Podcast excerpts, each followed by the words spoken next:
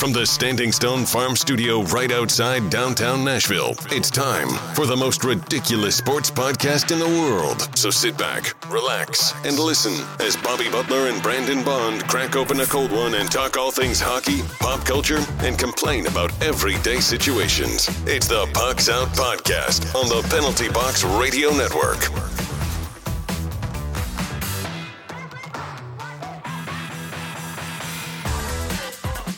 Welcome into another episode of the Pucks Out Podcast. I'm Bobby Butler. He's Brandon Bond. Hey, You can find us in the three majors of social media at Pucks Out Pod. Now let's crack open a cold beer and get after it. Already cracked, bro. I'm not even gonna. I'm not even gonna crack another one, man. I'm I'm I'm already into this. You Yeah. know, it's a Memorial Day weekend, Yeah. so How have you been this week, bud? pretty good, pretty good. I mean, Memorial Day weekend's a little sad. Um, I should be in Indianapolis this weekend watching the Indy 500. I mean, I wore my Indianapolis Motor Speedway hat to uh, pay homage to uh, to missing it and it being canceled, but um, but yeah, man, I had a good weekend. Lots of grilling. Grilled like four or five times in three days, so that's uh, that's always awesome. Uh, got into the got into the Coca Cola 600 last night, the NASCAR race, and you know I had to had to do a little bit of work today, so I was very disappointed that it had about an hour and 15 minute rain delay. So I only got to see about a fourth or Yeah. fifth of the race. But looked up today, Brad Keselowski won. I love NASCAR on Memorial Day weekend because everybody dedicates a car to a specific soldier and their family that has died um, died in action. Uh, so, so um, Brad Keselowski he honored uh, Donovan Reap and their families. So I wanted to throw a quick thank you and shout out to to Donovan Reap, but also everybody. You know, Yeah. we we uh, we posted on Instagram today. This is you know it's a day to celebrate and it's a day to to to get together with friends and family and it's not supposed to be a, a sad day but it's always good to remember why we're able to have this day and why guys like you and I are able to just smack talk on on some microphones Yeah. man and say whatever we want so uh, what about you buddy how's it Good, going man. You know, uh, my mom finally sold her house. Been helping her get packed. So yeah, that's we've been busy with that. Probably, I think she's moving out late June. So she already she already purchased her new house correct it's uh, one of those. It's all happening at the same time. So Yeah, yeah, yeah, she's got exactly. contracts working at both times. Well, I like to look at it as your mom's not getting a new house. I like to look at it as we're getting a new studio. So, I mean, pretty much I can phrase everything to how it affects Brandon. and so this one affects me positively. So I'm going to bring it up to tell everybody. But coming up later in the episode, we've got a great interview with uh, Kale Beck, uh, the founder of Starting Strongman. We're going to talk some strongman, talk a little hockey. It's a long interview. man. Yeah, It long was, uh, interview. So today is a longer episode, but hey, what else have you got to do? Yeah, I mean, teamed up, bro. Yeah. So And we also want to say give a we also want to give a big congratulations to our good friends Brian Sassa and Sarah. Uh, they got uh, engaged. So uh, Sarah congr- Sarah Haygood, Sarah but I Haygood. mean, under this guise, I mean, soon Sarah Sassa, Yeah. which is like, uh, you know, one of the reasons probably why I wouldn't have said yes. But I mean, congrats, guys. Seriously, congratulations, you two. Can't wait. Yeah, they actually on their on their engagement day, we actually had a uh you know, we grilled out here and stuff and they came over there in town from Cincinnati and so we were not able to congratulate them in person. So this is the next best thing. You get to hear my congratulations about 5 days late. So Uh, but don't forget, you can find our, all of the apparel you need for the store on our What a Maneuver store. Check us out on Patreon and help support the show. You can get all the behind the scenes content that you want to see. still no coveralls. And uh, head on over to YouTube and hit that subscribe button. And also don't forget to hit the bell to know that every time a new episode comes out, we're getting a lot of fantasy football content out. In October, we'll start a fantasy uh, hockey show. So a lot of big things coming. Uh, but yeah, so I guess it's time to move into a little bit of news. Finally got those sound effects working, bro. Yeah. And it was all because we were too lazy to try a separate cord. yeah. uh, but yeah, so uh, really the big news is the NHLPA has voted yes on the 2014 playoff format.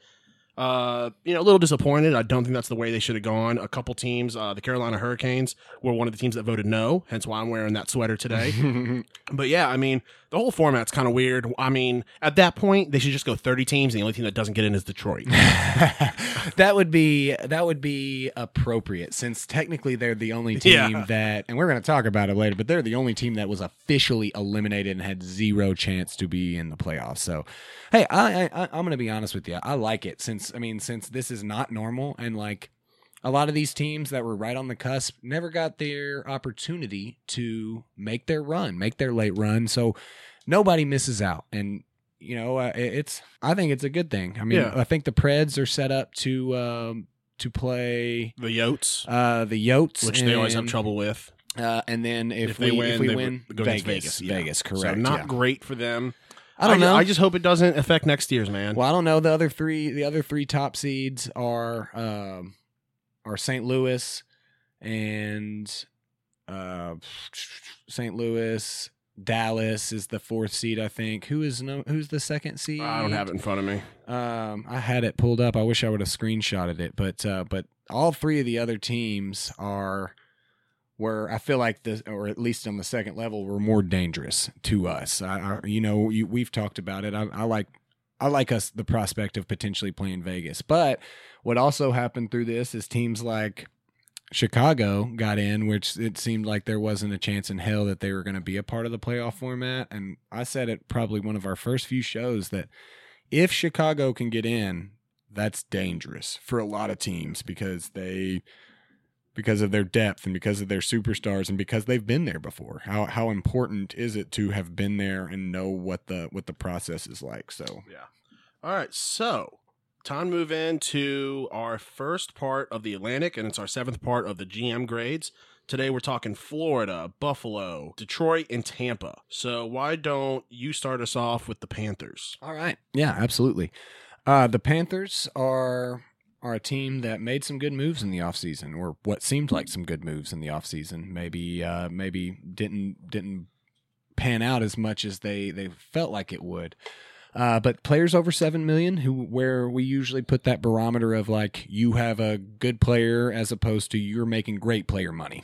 Um, so Aaron Ekblad, uh, seven point five, I'd say probably earning that money, uh, no question. But you move over to their only other contract over seven million, Sergei Bobrovsky, making ten million dollars, and we have talked about this on numerous occasions that he very much may be at some point worth ten million dollars a year. But this year, if you got to make a make a judgment on how much money you are paying a guy, I wouldn't have paid him two million. You know what I'm saying? So, um, so th- so those two guys, but uh, but again, Florida's going to be one of those teams in the playoff, uh, and so I, I believe is that correct? They'll be one of the teams in the in the playoff format. Uh, I pulled up the thing right now. Florida, they would come in as a tenth seed. Yeah, so Florida i- is going to be in. I mean, Bob- Bobrovsky has a chance to earn that ten million because Yeah. it don't matter until you're in the playoffs. You know, Yeah. it doesn't matter if you lost every game. If Yeah. you make it to the playoffs, uh, you're there.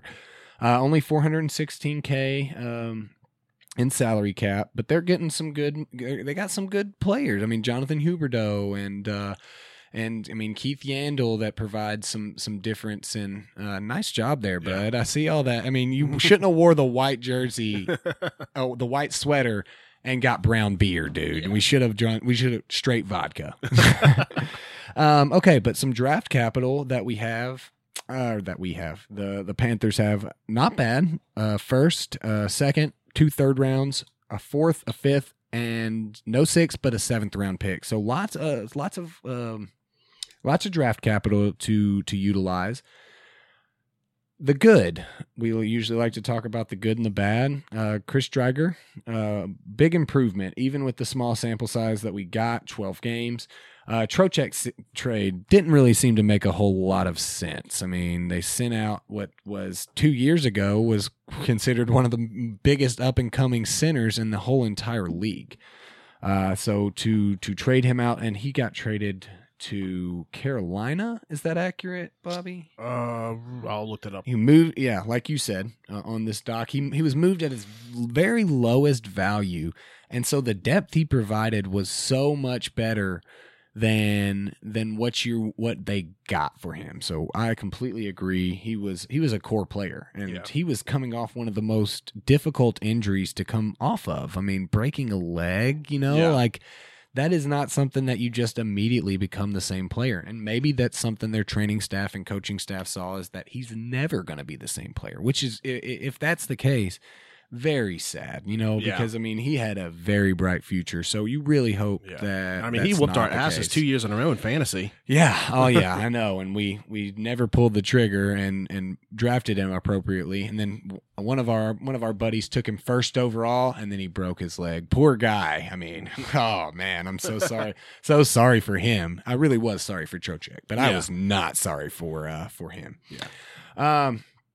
Some of the bad, uh, obviously, I just just said it. Bobrovsky, very disappointing. They, you know, they they weren't winning games that they should have, uh, in my opinion. So it'll be good to see what they can do in the in the playoffs, and I'm, I'm excited. I'm excited to see. There's going to be a lot of teams that were just on the cusp, and and a situation which you normally wouldn't get to see is those cusp teams. How would they have fared in the playoffs? And so, Florida being one of those teams at the tenth seed uh, for the East.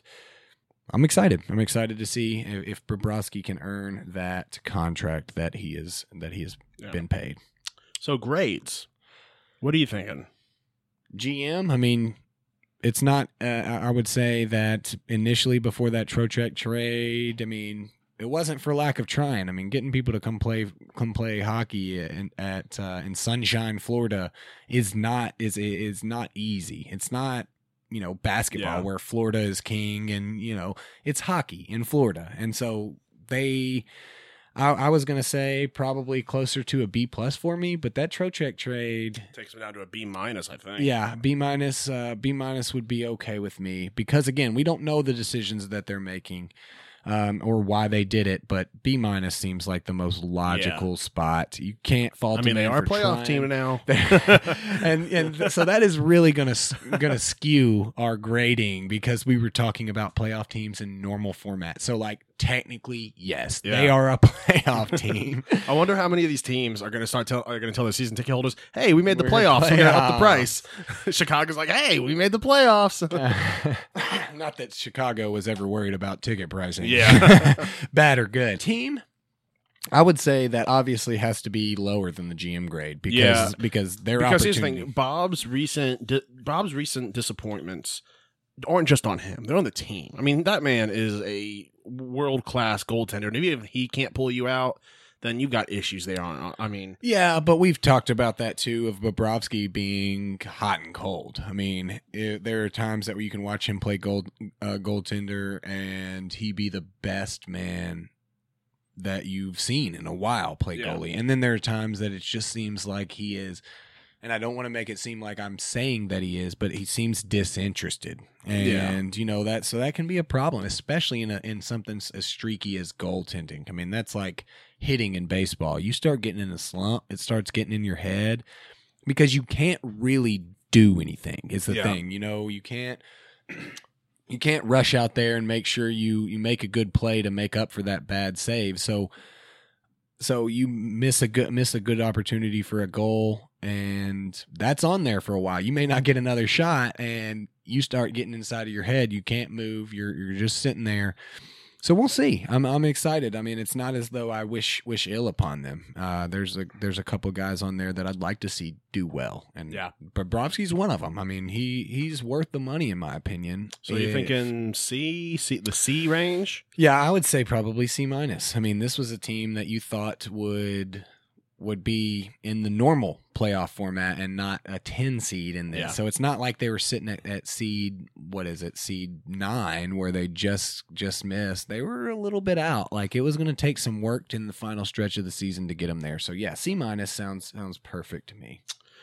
All right, Sabres. so time to move on to Buffalo Sabres, which, by the way, I do want to note their gold jerseys, the jerseys with the gold on them, is solid. Yeah, I, I like the Sabres. I like Yeah. the Sabres sweaters, man. Uh, that's and say, speaking of, congrats to Ryan and Sarah. That's his second team, man. He's an old Sabres guy because he he because he wanted to be Bill's Mafia dude. So like he was like, well, it's naturally to, natural to transition over to the Sabes for me, man. All right, so players over seven million. Uh, two Jack Eichel at Worth ten, Jeff Skinner at nine. Worth it. Uh, Uh, maybe not nine, not but, this year. but maybe. seven seven and a half would have been a Yeah. fair. I, he, you know, I get you. Um, salary cap available, not great. Eight eight hundred fifty seven k. Draft capital, uh, one in the first, second, fourth, and fifth. None in the third and fourth, and two in the seventh. not great draft capital for where they are. They definitely thought that they were. You know, I remember last year they started off on a. They were. I mean, last year at the halfway mark, everyone thought they were like here to stay. They were the new juggernaut, Yeah. and they fa- failed off. And just like this year, hot start, uh, failed off again.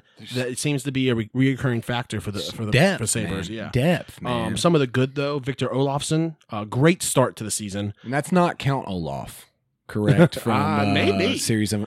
Hey, Ooh. He's he's been he's done He's- a lot of better costumes. so what? What we know is the Baudelaires are in Buffalo right yeah, now. or they're not in Buffalo. and He's playing the long game, waiting for an away game. Bobby, you just you just blew my mind there, bro. I love it. Uh, yeah, so great uh, season. Is his great first season? His uh, first seven career goals were on the power play. That's the first time an NHLer has ever done that, or since they've started keeping records. Right. Um, dad Jeff Skinner. He's been a disappointment this year. He's not worth nine million. He's just uh, his his stats, his work ethic, all that we've seen on the ice, not great. I get he's a professional athlete, so he's giving his all.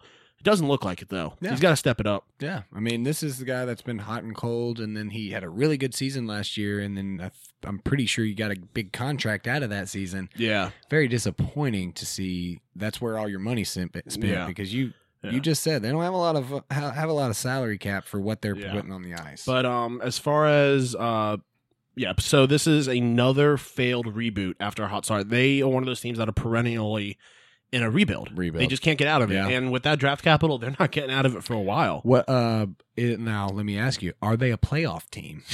Uh, let's see. Let's Officially a playoff team. uh, as far as this year, no, they Yeah, are not. That sucks. That there are literally twelve teams. Four more te- extra teams get to go to the playoffs this year, and the Sabres are not one of them. Yeah.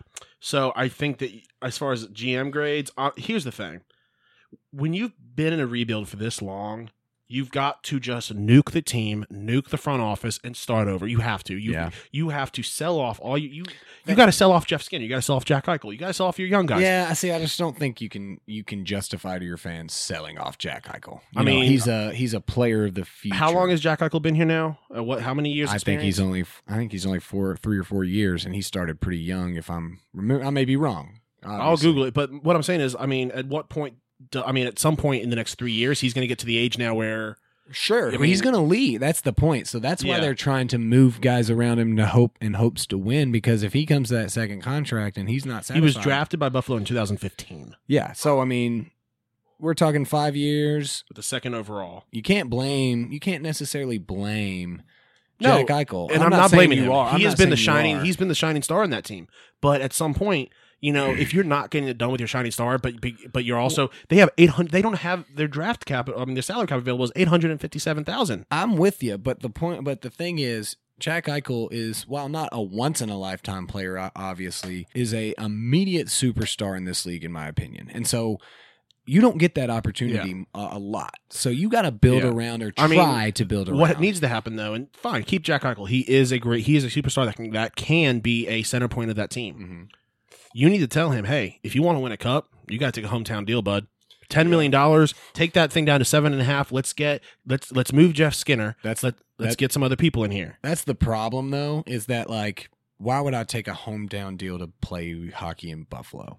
You see what I'm Yeah. saying? Like, I, I mean, I I mean, is it his actual hometown? You know, like that's different. But like, he ain't been there long enough to be like, oh yeah, I'll take six million dollars so you can bring in some other guys. He was born in Massachusetts. I mean, that's So- it's not like it's not like super far away. Right, I mean, right, but like, why would I take a home? I can just wait my contract out and then go play hockey anywhere. And, uh, you yeah. think the Boston Bruins ain't gonna uh, ain't gonna be calling? You know, like this kid probably grew up a Bruins fan. So Yeah. I mean, it's just one of those things. You know, like you look at if he wants to go in the record books. Tom Brady took hometown deals. Roman Josi took a hometown deal. One Tom Brady took hometown deals after he won Super Bowls, buddy. So like, call me if he doesn't take a hometown deal after winning two cups. You know what I'm saying? Yeah. Like, no, but but something needs to change. That you know they keep they keep shooting par for the course. Event, I mean, nothing's changing. Nah, I'd say How many years have- par? They didn't make even make a playoffs in the 24 format. Like Well, what I'm saying when I when I say, yeah, that's what I'm course. saying. They keep they keep on the same track and nothing's changing. Their par, the par at their course is like a hundred. So I mean, eventually something has to change, and that's not going to change with the picks they have. Agreed. Not going to change with the salary cap they have. I mean, I'm not going to fight you over whatever GM grade you toss out at me. Is all I'm Uh, saying. oh, I forgot about that. Uh, I would say D minus. I would say it's hard to argue with that, and Yeah. so I have no I have no argument to to make against it. So I'm gonna say D minus is sound it sounds fine to me. Team, I mean, I mean, not D minus. They were they were getting D plus, some- C Yeah. minus. I mean, yeah, I would say C minus is probably more uh more their speed. I mean, but there's argument. The, the thing is, there's arguments to be made for Yeah. a D minus. You and know, here's also the thing: every game in the NHL is difficult. There is no saying like when people say, "Oh, the first half is easier." It's not. it's not baseball. So here's the thing. That's what I'm saying. They, they the talent is there. They showed us that they Yeah. can play well. They did had a hot start to the season. The issue then is either coaching. They need uh, conditioning. There is something there that their talent is not living up to what they can do. Well, I thought it was stupid when they fired Phil Housley. I thought Phil Housley was a great hire for them, but the problem is you only you only give the guy a few years. Like, what am I supposed to do about it? You Yeah. know, I can't. One of my biggest issues, that. and I'll eventually rant about it some week, and we might both rant about it, is teams not giving coaches long enough time. And as a Right. Redskins fan, I know that deep down because they'll bring a coach in. Like I remember when they brought Joe Gibbs back, they gave him a year, yeah, a year to turn that team around. And they're like, oh, you didn't turn it around, you're fired. Hey man, you. I think every coach should uh, has a contract. When you come into a losing team, you give them three years at the minimum to turn that thing around. This is a this is a problem across every single sport that we have Yeah. now, and it, and it is a issue of we got three thousand fans that are bitching about a specific coach, and the squeaky wheel gets the grease in the world we're in now. They would rather eight. 80,000 fans be upset about somebody getting fired than the 3,000 that are willing to blow it up and make it a big deal. Yeah, I'll tell you what, I've written it down, but let's actually do like a segment on that. Uh, not next week, but the following week after we finish our GM grades. I feel like that'll be a perfect rant for us to go over and talk about it because my favorite sport that that I love to watch is is so bad about it. College football. Like you can't even actually tell where a coach is in college football until at least Yeah. three or four years down the road because I'm dealing with other guys' players Yeah. like that maybe not fit my system and stuff. So and the crazy thing is, no matter who you are, whatever you say your favorite sport is, it's the, that it's that. the same. I mean, maybe not golf, Curling. NASCAR. curling. I mean, they're pretty good about keeping their. I don't even I know, know. the answer. I have zero clue. But you don't hear There's gonna be a curling fan call. It's like, oh, these these MFers up in Canada, they fired that coach after two seasons. Oh, you don't remember him firing Gee the Gee the Curlo McJ- McJuggernaut? Like, oh yeah, I forgot about Gee. You know. But Uh, all right, so I think we are moving. on. you're taking us to Tampa Bay yeah, now. yeah. Actually, the pretty much the only team that it's hard for, uh, at least in this grouping, that it was hard for us to find something bad to talk about. So, Yeah, uh, Tampa players over seven million. Vasilevsky worth it. Nikita Kucherov worth about a hundred million. Uh, Steven Stamkos, when he can stay healthy, worth about a hundred million, in my opinion. And Brayden Point is sitting at six point eight, so I included him on the doc. Yeah. Worth. can I just go on point? You sound like you'd be a horrible GM. Oh my god! Oh my gosh! hey bud, uh, yeah, easy 100 mil. Don't worry about the salary crap. I got you. We'll figure it out. See, but the thing is, I would be a GM, but I'd also be these guys' agents. so I'm like catching percentages off the top. You know, if we win, we win. If I get fired, look, I just got I just got ten percent of a hundred million dollars for doing nothing. So, uh, no, but uh, I I mean, I agree, but like. It's hard to sit here. Obviously, they're not worth a hundred million dollars a year, but like those guys are worth pretty Yeah. much whatever they bring to Oh, the table. for and 100%. You know, Yeah, if Uh, only they can figure out how to uh, perform in the playoffs. Exactly, exactly. And we'll talk a little bit about that. Brayden Point, six point eight. I think you're you're stealing that that guy. I mean, he is uh he, he is and sometimes sometimes a second liner, sometimes a third liner.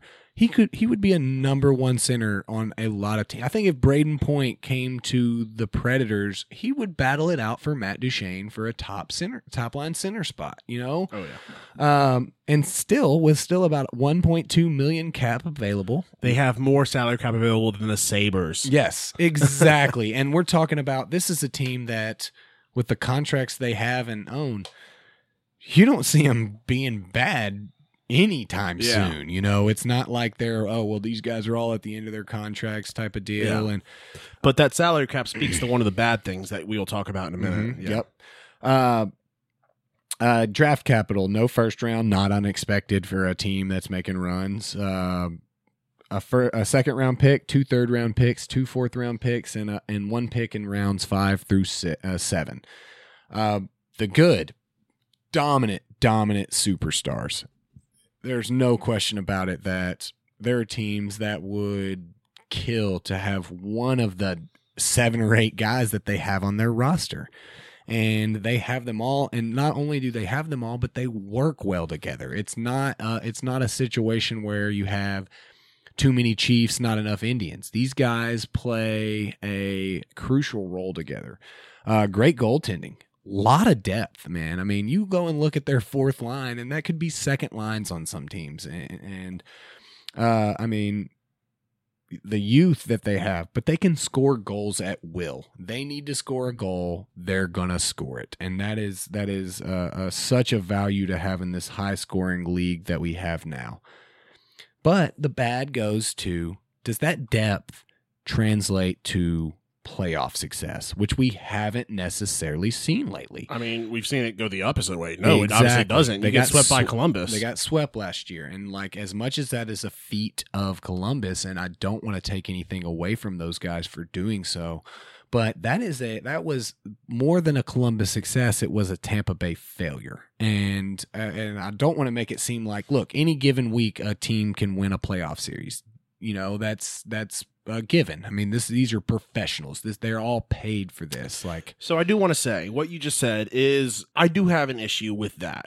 One of my uh it, it kind of snaps my stick a little bit when people say, "Oh, that team fit." Like, no, Columbus Right. stepped up to the plate. Columbus No. hit it out of the park. I don't want to sit here and say that's what I'm saying. I don't want to take away from Columbus's success, but we're talking about a team that had, I, I think, what was it, They won the- 200 yeah. point scores. They won the uh, President's Cup. I thought you were about to They- say 200 points. I'm like, ah, it doesn't math. Math doesn't Yeah. check out there. Wayne Gretzky jumped up on the team. No, so I don't want to. Again, this is a successful team, and anybody can lose Yeah. a playoff series. But there is a difference in losing a playoff series and and you know losing it in six games and getting swept. Yeah. you know there is a huge No, difference that, of yeah. that, in, in my opinion. Uh, so I don't want to sit here and say that they're failures because of Columbus's success. I don't hear don't It's- hear what it I'm was. It was a saying. good mixture of both. Yes, it was a perfect storm for Columbus. don't I mean? But if you sat here and we had and we were we had Nikita Kucherov or Andrei Vasil- Vasilevsky sitting here with us and we're interviewing them, do you think that they would categorize that as not a failure? I don't think they would. I think they would categorize that as a failure. Oh yeah, you see what. I'm Yeah. saying? I think every team at the end of the year, there there are there are 30 teams at the end of the year who categorize their season as failures, and one team But that categorizes as not a failure. But the, but some of those are just saying that because the cup is the ultimate goal. Some of the Columbus after winning, Yeah. eh, what that was not a failure for yeah, them last year. If No Chicago makes it to the second round this season, they're going to see that as a, as a success. They're, well, the fans should see it as a success, but the team should see it as a failure. Yeah. Like you said, 30 teams are failures when we talk about the ultimate goal, but it's really about Yeah. what goals you actually set for Yeah. that team. So, and it's one of those guy things. Man, I love Kucherov. I you have seen me take him as high as I possibly Yeah. can in multiple fantasy leagues. So, Yeah, no, I love Tampa Bay. I mean, I've got we have a family friend, uh, my, bu- our, my wife and I's buddy named Jarvis. He he's a big Tampa Bay fan. I go to that uh, every year. My dad and I used to go to the I Tampa know Bay he stole one. He stole my ticket one one time this year. but no, So- I love Tampa Bay, So man. screw that guy. uh, they've got a they got great bars down there in Tampa too. They have this uh, place called like Beer World or something like that. Cool, fun place. Uh, yeah, Tampa's a fun place. Yeah, for sure. Um, okay, so GM, I mean, I hard to say less than an A plus in my opinion. Maybe Uh, an A. So here's the thing: we talked about this last week. I think there is one team that in the league that gets the S for above A, and that's them. The Okay. fact look at look at the names. I mean, we talked about look at the names they have for, and they still have a salary cap available. They get S. They are above and beyond. I can 100% agree with that. The S tier there. I mean, as far as GM goes, Yeah, team, team, not we so gotta, much. we're going to talk. But yeah. because the talent is undeniable. What do you the do? performance What do you is do? as a- questionable. what do you do as a GM? I mean, you Yeah. can only do what you can do. You ain't coaching them. You ain't playing the game. Like yeah, you put, if you give the Preds this roster right now, yeah. I mean, you put all the ingredients in there, man. And if someone doesn't set the oven to the right temp, it's you, That's nothing not you can your do. fault. You're not. Yeah, exactly. You've you've provided everything necessary, in my opinion. So I say 100% S tier, no question about it. Drinking these heavy beers on an empty stomach wasn't a great idea. Starting to get a little drunk. um. So for team grade, I think that although we've talked about, I mean, we've like dug up some some potential bad, and I still think it's hard to go less than an A or A plus in my opinion. I think man. A. I think when A they start performing in the playoffs, they'll they'll move up to that A plus. But until then, they get an A. So we're gonna go from S tier to is there a below F tier? I think we'll call it a Detroit tier because that's what we're moving on to right now. Is Detroit Red Wings. Uh, seven players over seven million, none. They got Larkin at six point one, salary cap available one point five. Got a lot of draft picks, as you should in that in the, state they are. Uh, one in the first, uh, three in the second, two in the third, one in the fourth, which is a conditional uh, becomes 2021 third if Edmonton goes to conference final. One in the fifth, one in the sixth, one in the seventh. So Wish they had a little bit more picks uh, in the later rounds to get some young guys, a couple steals, but they got a good bit in the uh, in the first couple rounds. I'm interested to see what their draft capital is like in 21 and 22. But we'll, yeah. yeah, we'll talk about that eventually. Good. 2020, 2021 is what you meant. Well, that's this year. Yeah. No, 2020 draft picks are this year, and then their 2021 draft picks are a 2020, 2021 season. Okay, I thought you meant 20. Yeah, No, no, too no. many 20s in there. Yeah, that, we're gonna And I'm be- drinking. We're gonna be. I mean, Yeah. you just you just told everybody you're drunk. uh, yeah, should have eaten breakfast, people. Uh, now no, I you know, shouldn't have. Now bro. I know why they say breakfast is the most important meal of the day. Um, uh, good. Uh, the season ended early. that was my favorite part Yeah. that I threw in there, man. I thought it was Yeah. perfect. Yeah, sol- solid on that. Um, some decent youth and some good draft capital. Uh, but I mean, Yeah, that was we try. I was trying to dig something for Yeah. man. Like their youth is Tyler Bertuzzi and Dylan Larkin, Yeah. and that was it. yeah. Before we go on though, would you say as Preds fans, what do you like to see more? A struggling Detroit team or a struggling Chicago team? Well, it's the answer. The answer is clear. It's got to be a struggling Chicago team because they're literally in our division now. Yeah. you know, I mean, But ten years ago, we would have said struggling Detroit, Detroit. no question. Yeah. Yeah. exactly. It was Yeah. Detroit was our was our what is the answer? I mean, he they were the Joker to our Batman. Yeah, No, I'm so sorry. They were the Batman to our Joker because I'm not gonna be classified because at that the time side they always beat us. Exactly. yeah, yeah. So, but that's fine. Uh, Yeah. You know my. Fe- everybody knows my feelings on Batman. Let's not let's not extend this episode any longer than we have to by getting me riled up, Bobby. Yeah, because we're already at 30 minutes and it's a 40 minute interview. Uh, bad. Um, you know everything, but uh, only team out of playoff contention at this time. So that's why I was saying they should have just gone with the 30 team playoff, and that Yep. way everyone who uh, didn't get in doesn't get in. Uh, minus 122 goal differential. You, you thought that I was joking about that, dude? Yeah, well, because I remember one time. Okay, so we were in a Uber to a game, and this was actually, I think, like halfway through the thing, and at the time they were negative 50, negative 56 at that time, and you asked me, No. oh, what's the record?" Oh yeah, they were. It was like halfway through. Yeah, it was halfway through the season. You asked me what's the record, and I was like, I think the Capitals did it on their first year, and it was like negative one fit, like one eighty. it was a lot. I think it was maybe even. And the and I remember us saying, man, if they even get, I don't see them getting past one one hundred, negative one hundred, but they found a way. Uh, and uh, you know, they're from Detroit. You know, they got. I mean, just as general, you know. And here's the thing, even like- if they're killing it, and here's the thing, like I, I want to like the city of Detroit. You know, they're struggling, but it's just they got to do better up there. They, yeah, I, I mean, it's. I'm one of those guys that like I will never not go to somewhere because like a small portion of people say it's crime ridden and it's not. uh It was actually the lowest goal differential was 265 by the Washington Capitals. So you got half of it right, but you tried to half their goal Yeah, differential. which even then was pretty bad. When Right. halved it. Right. Yeah. Well, and so uh, yeah, so I don't want to sit here and say I don't ever want to go to Detroit. It's all crime. Every big city's gonna have crime, but it seems like Detroit steps on their foot a lot, and so. But I mean, One thing I do want to say for the good, because we got to give something good. That new arena they have, Little Caesars Arena. I haven't been there yet. I can't wait to go. It looks ballin', dude. Yeah. I, I'm very disappointed that my, you know, me as a bucket list more kind of guy that I never got to go to the original Joe. You know what I'm saying? So, but a new stadium, and it's like they we're Is talking the about Joe? Did they build that where the Joe stood, or is the Joe still there? Could not answer that question for you, man. So I have no idea. Because I wonder, like, uh, if they like maybe like one time, uh, Joe, what is it, Joe Louis? The Joe Louis, yeah, Joe Louis. But as far as GM goes, I mean, F across the boards, right? Hard to argue with that. yeah, I mean, I think F for GM, and then what's below F uh, for team? for team, yeah, I would say, um, I would say Incomplete. they- yeah, inc- they. I said I would say they don't even. They're not even able to be ranked because we don't have enough data. yeah. Um, Uh, yeah. So I mean, and this is gonna be again. We tried to find some good. We found a little good, but I mean, they were bad, and especially Yeah. for they're not one of those teams that are perennially bad. They are a successful, successful franchise. so. the uh, the Joe was torn down in April of uh, 2019, so not even a chance of them saying, "Hey, we're gonna host a game there." I don't know if they built Little Caesars on that ground or not. Uh, but all right, guys. So that sums up our part one of the Atlantic. We will finish uh, off not just the Atlantic, we finish off our complete GM grades and team grades next week. So it's been a good what nine weeks or eight Yeah, weeks. So yeah. Something uh, like that. yeah, I can't Phil- really count, but yeah, I mean, I think we can because this is part seven. well, so. we no, we can count. Oh. Yeah, I'm just saying I can't Oh. personally. But all right, guys. So now we've got an awesome interview with the founder of Starting Strongman, uh, the Starting Strongman podcast, uh, Kalle Beck. So uh, we'll see you after that. This guy in the strongman world doesn't need much of an introduction. We've got the founder of Starting Strongman on Facebook. He's been competing in strongman since 2007. Cali's strongest man in multiple state champs, three top 10 finishes finishes at nationals, and two invites to the Arnold World Champs. Coming up is Kalle Beck. How you doing, man?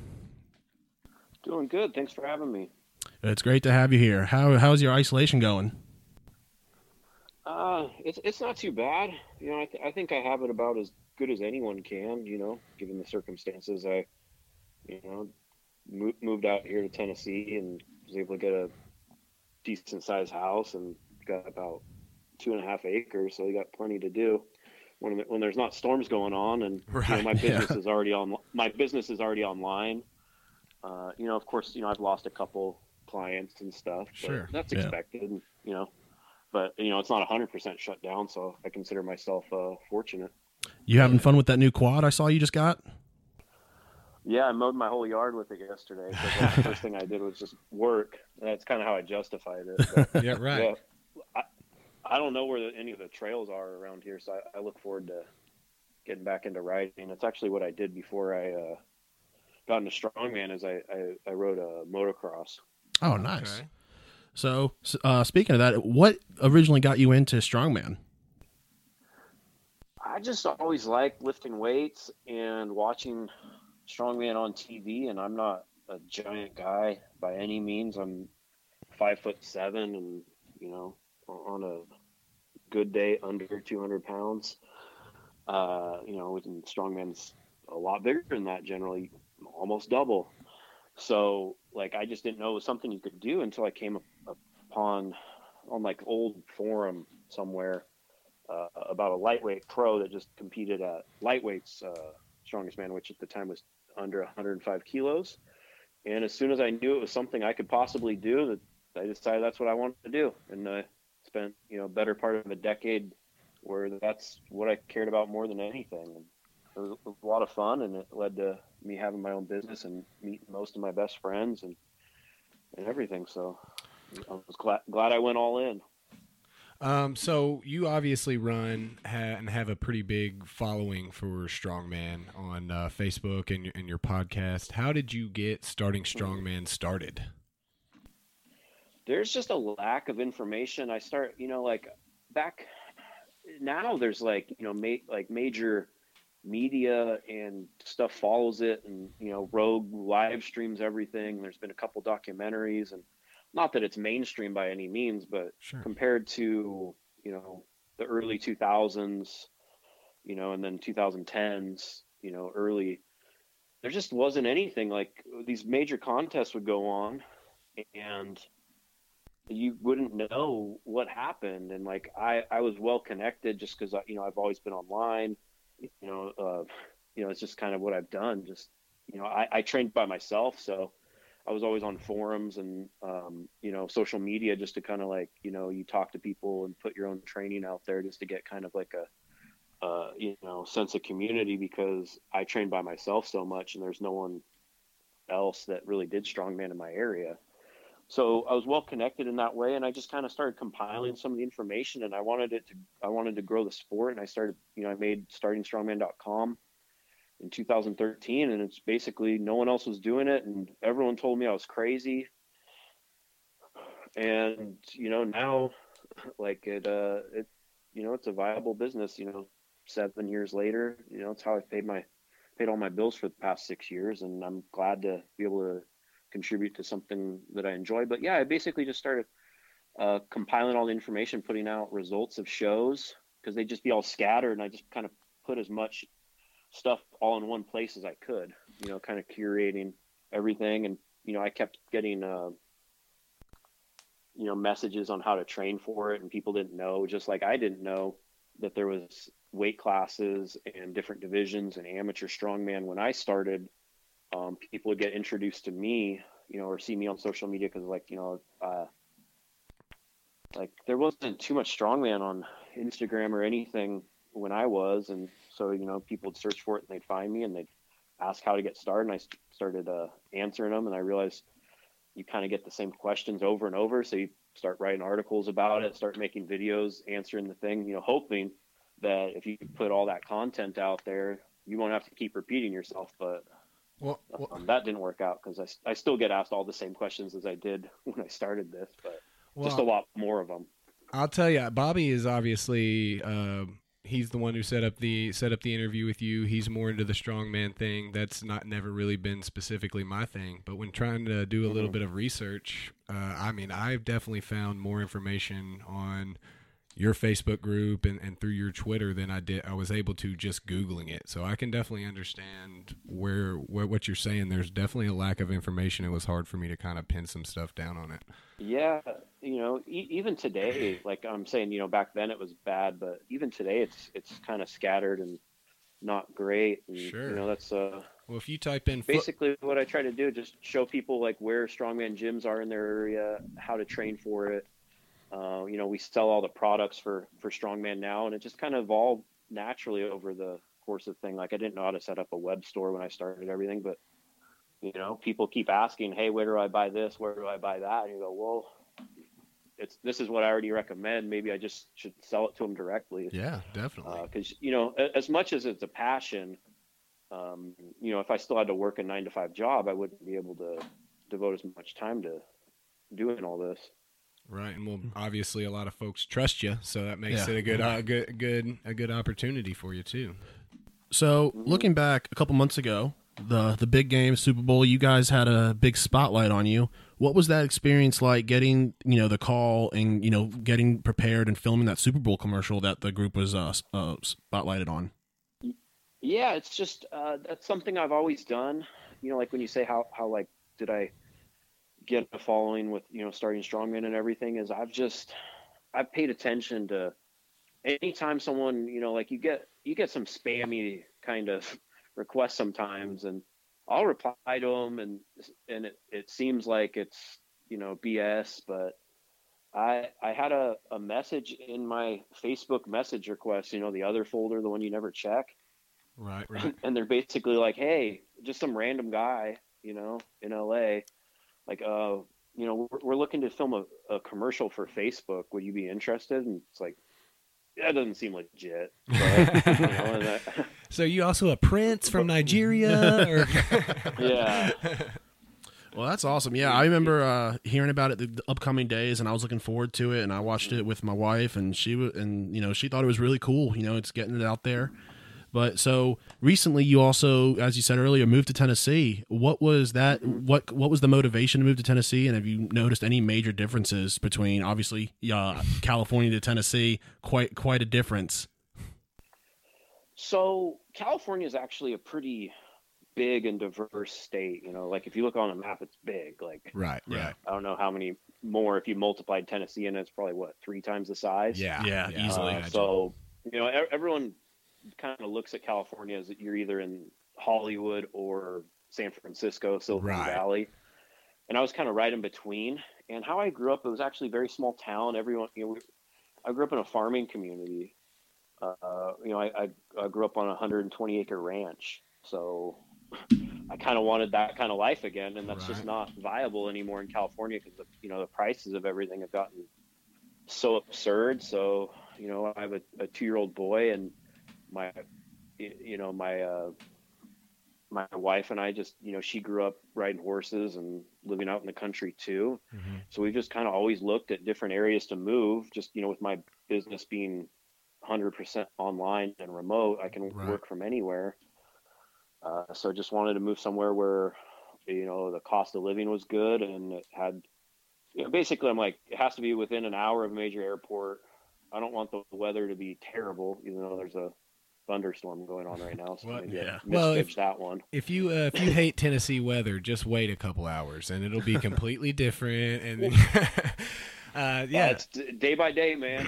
oh yeah, definitely. Um, I'm I'm born and raised here in, in right outside of Nashville, Tennessee, and, and now live in Nashville, Tennessee. So I completely understand. I I love it. It's uh so so up and coming, but you can still go 15 minutes, 20 minutes outside the city and not be right in the hustle and bustle. So definitely, Yeah, uh, and you know, we we we settled in over like an hour uh, east of you in Cookeville, okay, sure. um, just because it's uh, you know it seemed like you know I'm about an hour or so to the Nashville airport, which Right. seemed like that was going to be a concern until the entire world shut down. uh, you know, I, tra- I I travel for work sometimes, and you know, but we you know it still has it has more of that small town feel, and I like it. It's just yeah, we've um, but yeah, we're happy. We just want to give uh you know my boy the same kind of life that my wife and I had, and um, me not have to work just to you know try to achieve something that's probably never going to be achievable. You know, being able to have like a couple acres, a couple acres in California where I moved from is going to be over a- a million dollars. Oh, right. You- yeah. You, Strongman doesn't pay that much. people people just you know there's some people just tossing out two acres around here so. Yeah. So down in Cookeville, have you had a chance to hit the cookout yet? Is that something you guys had in California? No, like you know, we pretty much moved here. We moved here in January, um, and it took a while to get settled in. And you know, uh, between my work and just getting everything set up on the house, having to build like you know fences for our animals and um, everything, I really haven't been able to do anything. You know, with the our two year old runs us ragged. So can, I can I can imagine Like- that Yeah. But yeah, the uh, the Yeah, fast food chain so cookout it's is down there, and it's uh, get yourself a cookout tray. It is out of this world. Yeah, I've had I've had stuff like that, you know, at different places when I traveled through Texas and stuff. I'm a big fan of the barbecue. Maybe I'll, I'll see if they're uh, still open and I could do a little curbside, maybe there you go uh, you know, a little pickup. I'll, I'll look into it. But So- yeah, it's just it's unfortunate. I was looking into, you know, I'm like, you know, because we moved here in the winter and it's like cold and you don't really want to go out. And then as soon as you know there starts being some nicer weather and days, we're like, oh, we could go to this park or this. I'm like, oh, everything's shut down. nope nope no you cannot sir please go home Okay, world. uh, Well, talking to junk food, family can't come visit you. Just uh, I know. whole different world. It yeah, it's really has changed. It's it's uh, hard to imagine. It's only been a, around a month since all of this has has Right. gone into place. So so are you finding it hard while in lockdown to keep a good diet going, or are you kind of just throwing the diet out the window for this little bit of time? I mean, you know, the, the, the it's either good or sad. My life is like 99% the same. You know, I work from Yeah. home. I have a home gym. I, I make all my meals at home. Like there, there was like when it, it first started, you like I, I, I, like just a little bit of the stress. I was eating more, and I'm like, what are you, what are you doing? Like, I'm like, you're yeah, no, nothing's no different. different for than you. last Yeah.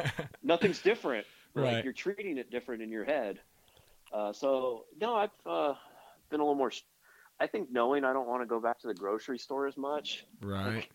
I'm like, should I eat that? I'm like, oh no, No, we'll, no, I it. should not. Yeah, yeah. we don't know what tomorrow will bring.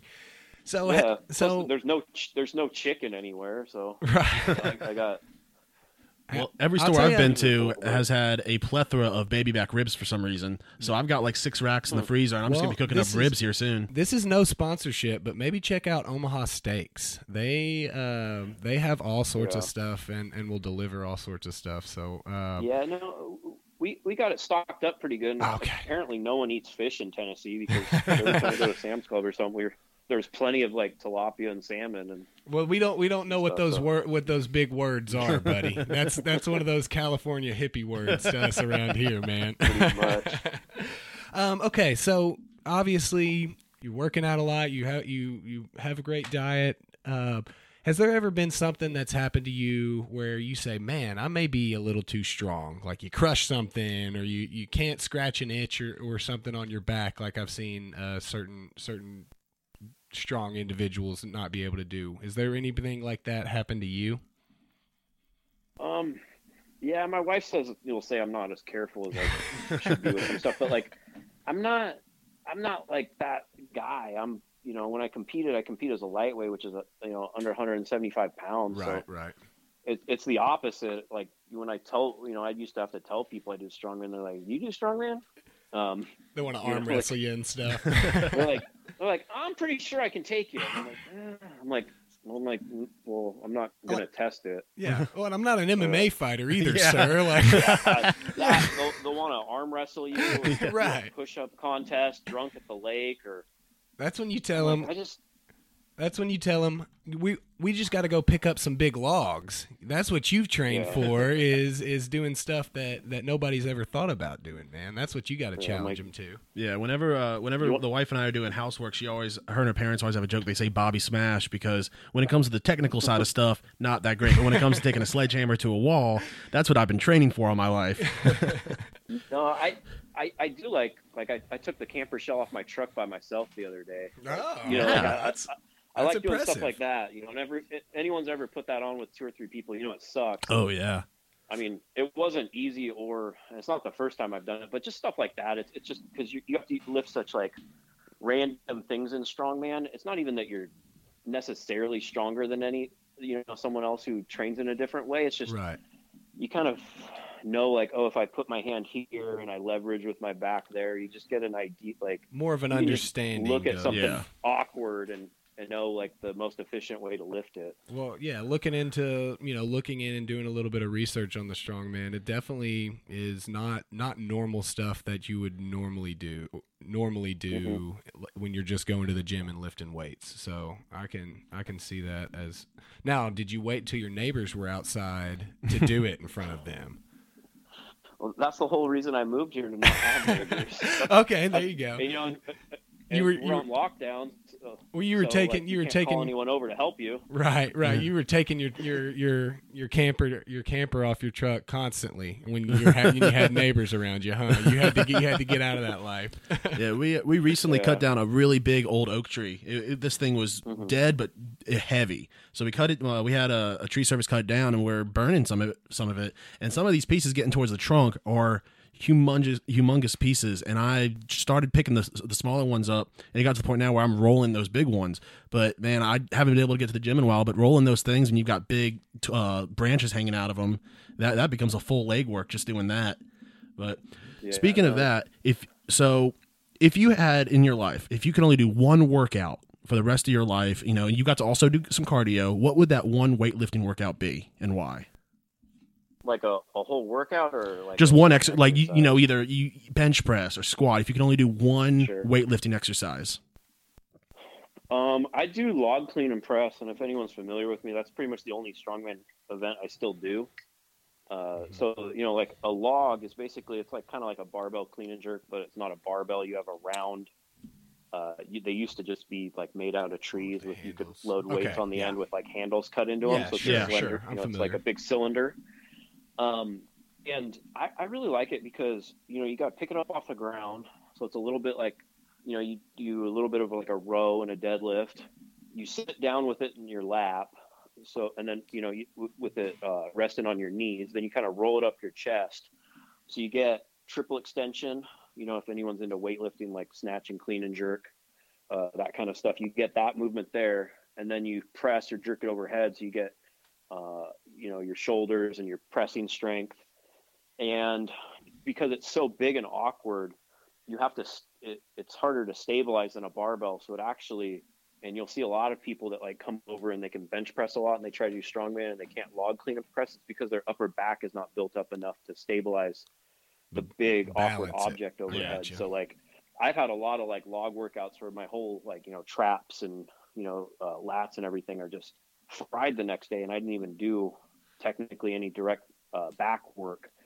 Uh, you know, people say it's not enough like direct, uh, you know, leg um, sim- stimulation, but you know, if if I can only do one thing, and you know, uh, like I, I feel like it works everything good enough, and you know, not not I, I'm not the you know chicken leg looking person at all, but if, if I was if I had to pick one or the other, I'd rather have you know like a big shoulders and traps and everything than Yeah. than like you know humongous quads. Like if I had to pick, so.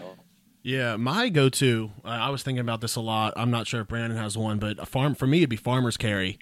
You know, hey, they're just fun to do, and it's something that honestly you could do anywhere. It was just some heavy stuff. I actually do have one, and Yeah. my, mine is uh, mine is actually twelve ounce curls. uh, is what I generally like to do. Sometimes I'll beef it up and I'll do forty ounce curls with uh, with some beer, but generally just twelve ounce curls with beer is my favorite.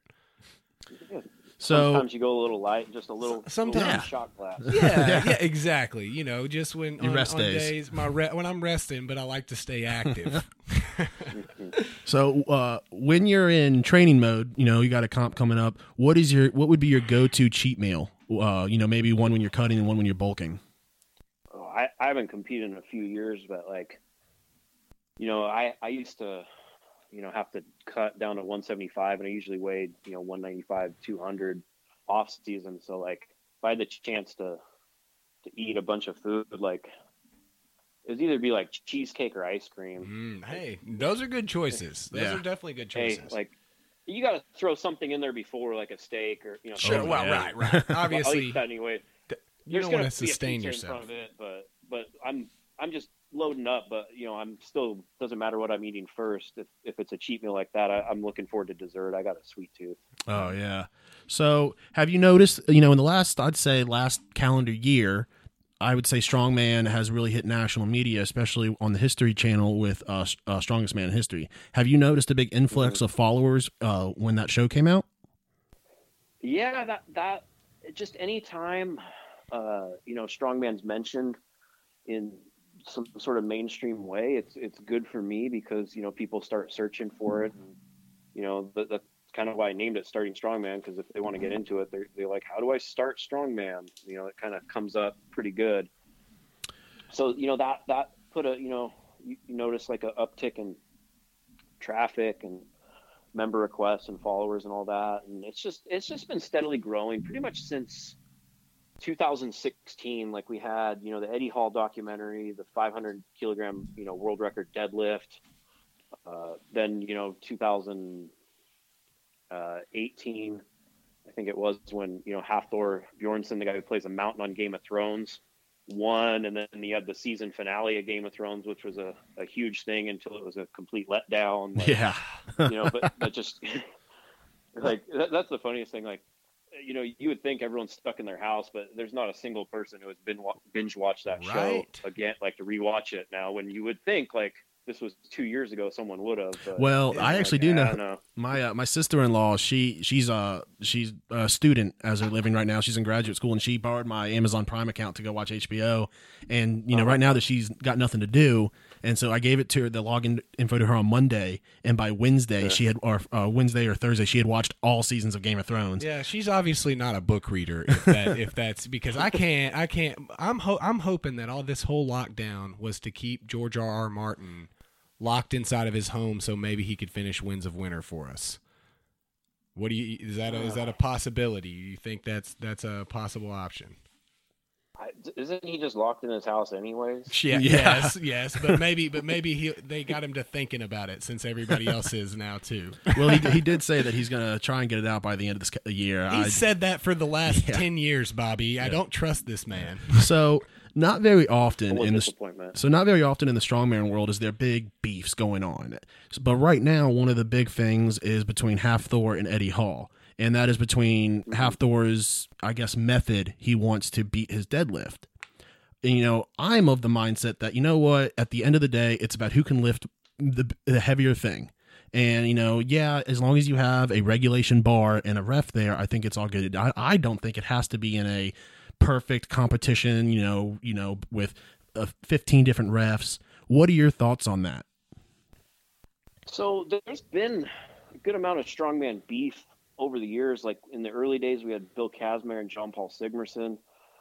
Uh, you know, we had Brian Shaw and Zydrunas Savickas had a little beef back and forth, but nothing like this where it's like, you know, because especially with social media, they all have Yeah. millions of followers now. Like they're kind of it's crazy strongman. It's, they've become like the biggest uh, icons in the fitness industry somehow. Like I don't know, that just happened. It's it's it's wild. But um, as far as the deadlift, you know, it's we're in a it's a hard thing. Like World's Ultimate Strongman, the people putting it on and live streaming it are trying to figure out a way to still get some sports entertainment in a time where you know you guys do a sports podcast. There's no sports to talk about.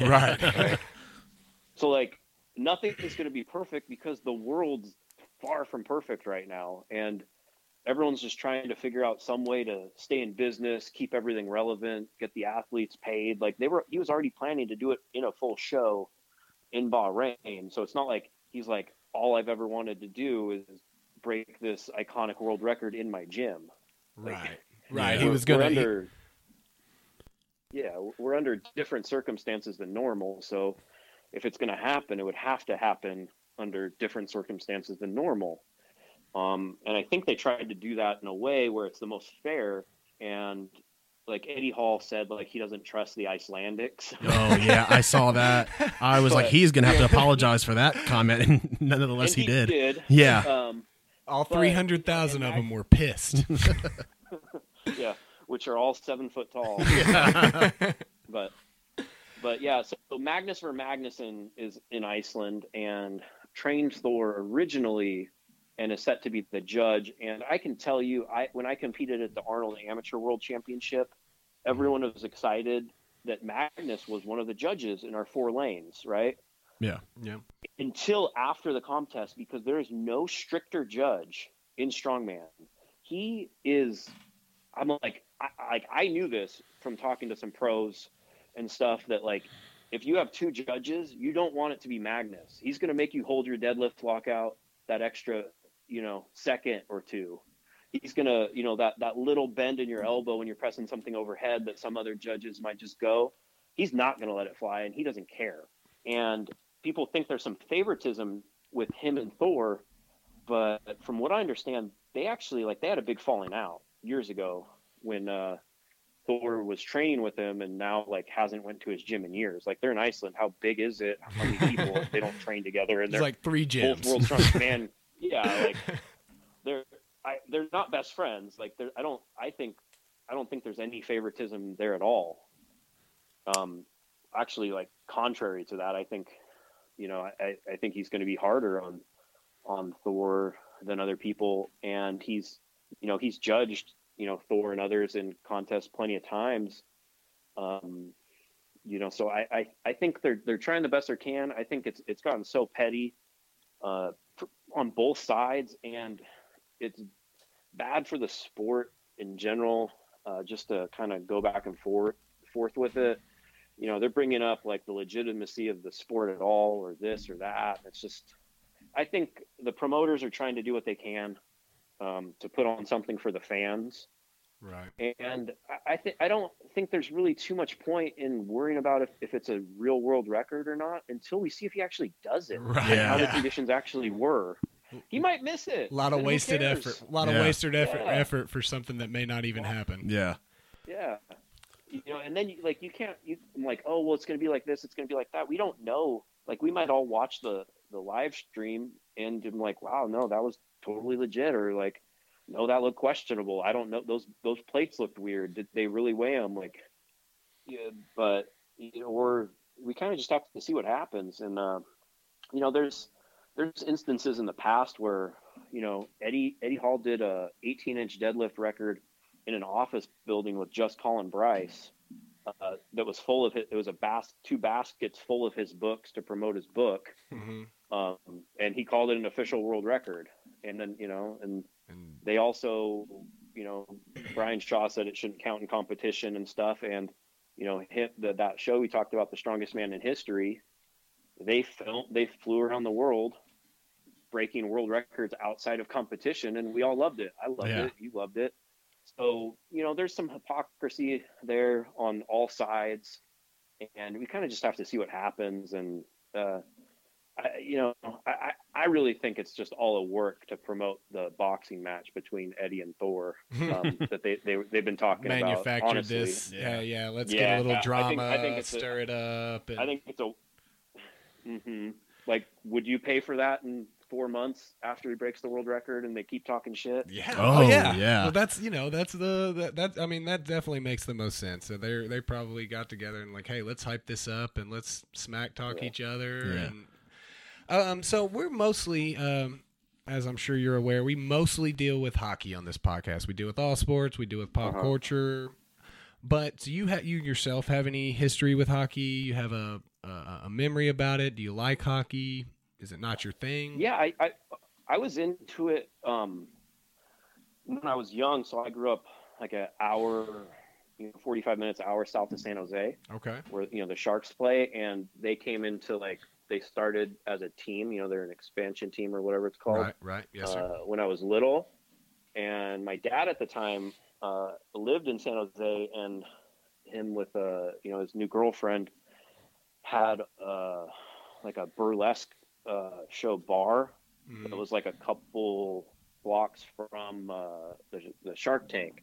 Okay. So they all went in there. I have like uh, signed jerseys from Arturs Irbe. Um, Wow. and like pictures with like I, I had like my fifth birthday at the Shark Tank with like the mascot and um, you know came up and said hi and stuff like that. And so those you know some good memories there with my dad. And uh, yeah I always watch it and it, you know it's just uh the Sharks you know I, just kind of had to stop watching because the Sharks they're always really good and they're such a disappointment every year. It just for something I'm not super invested in I'm like I can't I can't Well, you're here in Tennessee. We would welcome you Mhm. to come be upset at the Preds with us. Yeah. Now that you're here.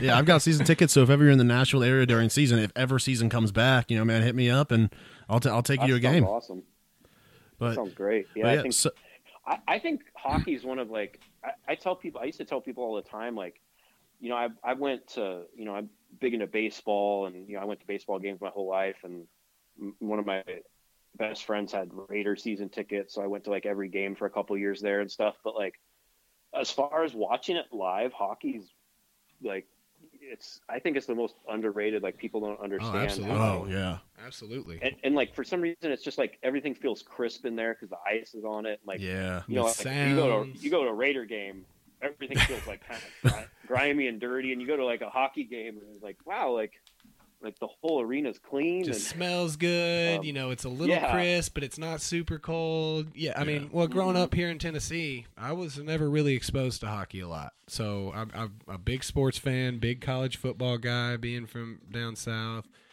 and kind of kind of just decided I wanted to get into hockey, and it's, I mean, I love it. Obviously, we we talk about it every week now, so sure, So yeah, no, definitely looking forward to going to Predators game or, or something when whenever the world gets back to whatever the new normal is. right, yes, sir. we are also a pop culture hockey thing, but also we also talk a lot of beer. So do you have a go-to beer when you're at that home or at a bar that you just, you know, you know, outside of a Bud Light or Miller Lite, you know, your favorite beer? Man, I'm I'm gonna be a huge disappointment. Like, uh, I don't like. I just started. I I used to, you know, obviously when you're growing up, I I drink a bit and stuff. I just really, when I was competing, I was so focused on everything. I just didn't want to have like any disadvantage. I'd only drink like after contests. Mhm.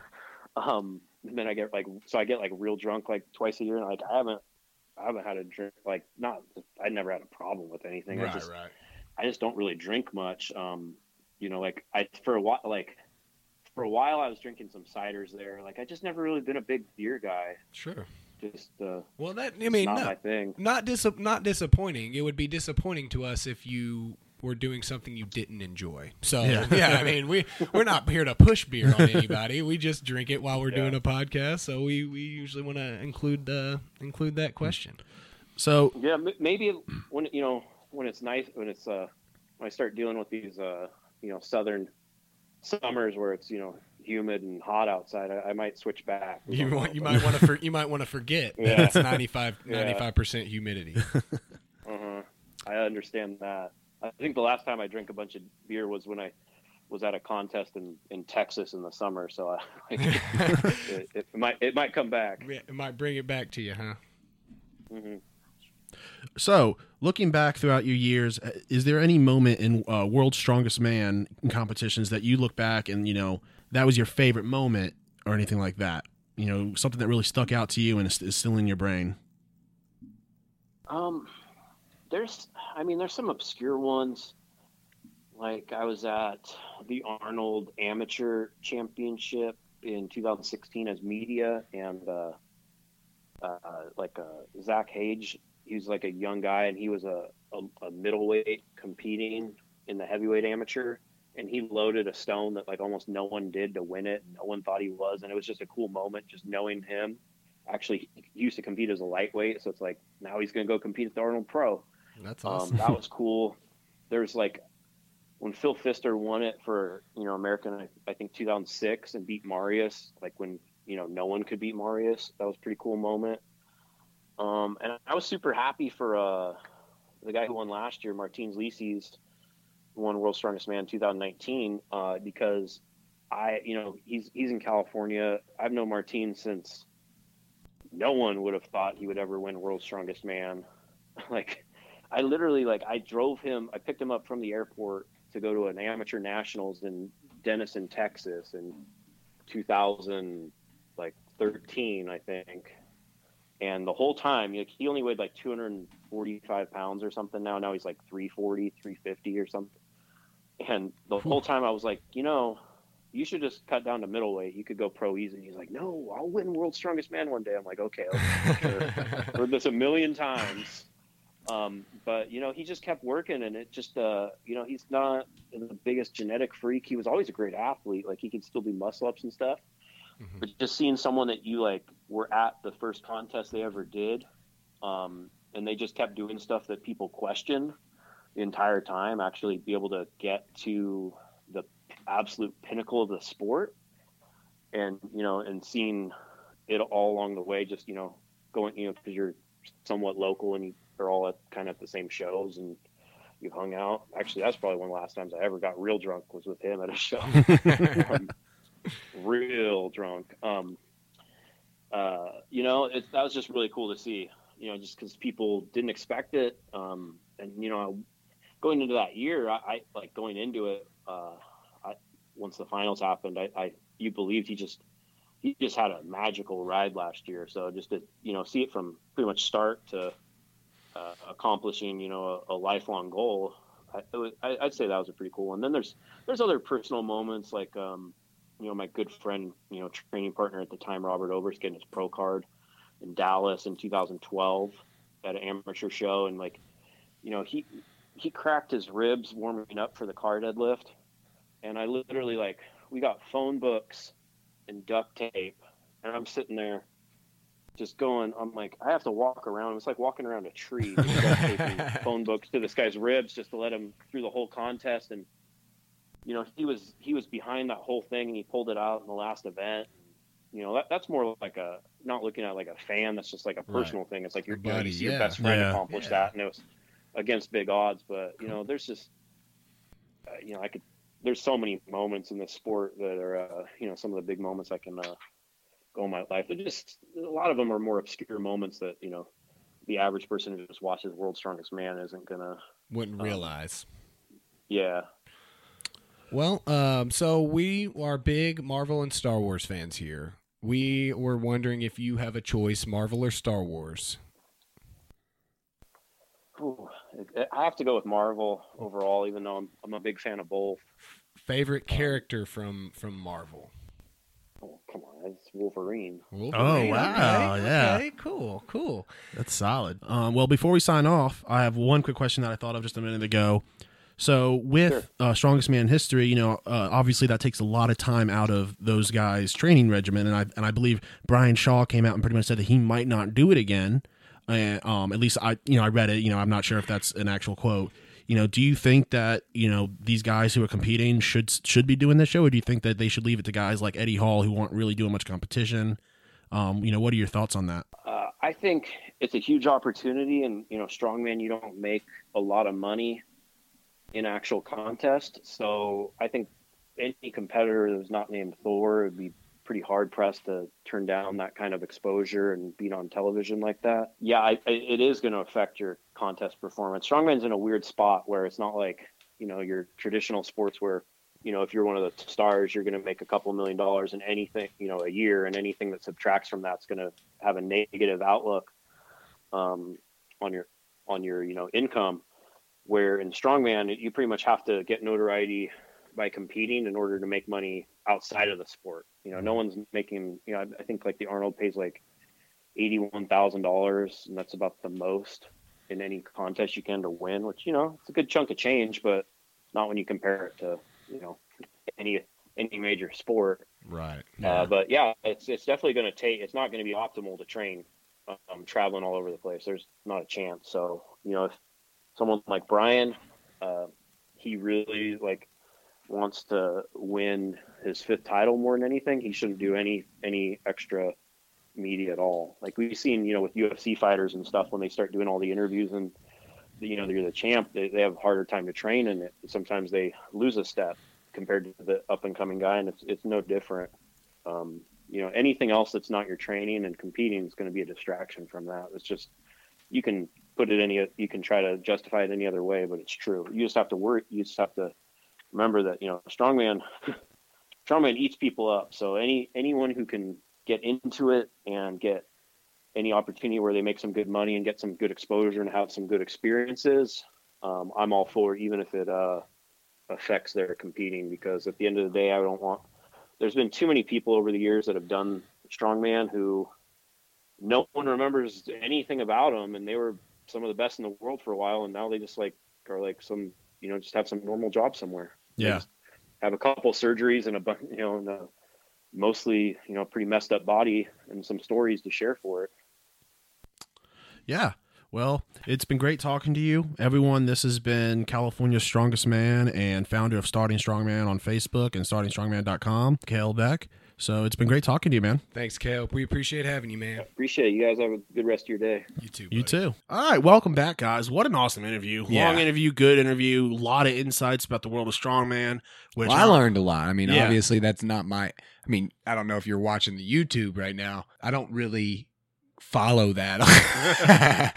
so yeah. So what a good interview, but what a really good Yeah. guy. And just so everyone knows, that interview was from before Hafthor's 501 deadlift attempt. Yep. He, he he did it successfully, it, and he it. killed it. Killed it. Um, and he challenged Eddie Hall, the guy who he beat, to a boxing match, which I'm excited about. It's gonna. It, uh, I've told you about it. It's the heaviest boxing match in history. Yeah. Watching the training, Boxing, man. yeah, but it's between like two monsters. Then they should have MMA fought, dude. Or even better yet, like Kimbo Slice Street fought it, dude. That'd have been dope. All right, guys. Uh, so now it's time to move into joke of the week. Uh, eventually, we'll hopefully get someone to uh, cut us a intro for that. But uh, yeah, this is wild. So why don't you give us a little bit of? Uh, why don't you tell us about it, Brandon? you know, you know my my thing is I generally don't even read the article. My whole joke of the week thing comes from the headline. And like and obviously that's a terrible thing to do if we were like hard-hitting journalists that wanted to give real information. But like I just want to go by like you passing something and this being ridiculous. So I'm sure it's way worse in the actual article. But the article, no, North Korea calls it irresponsible for countries that ignored coronavirus warnings to blame the WHO.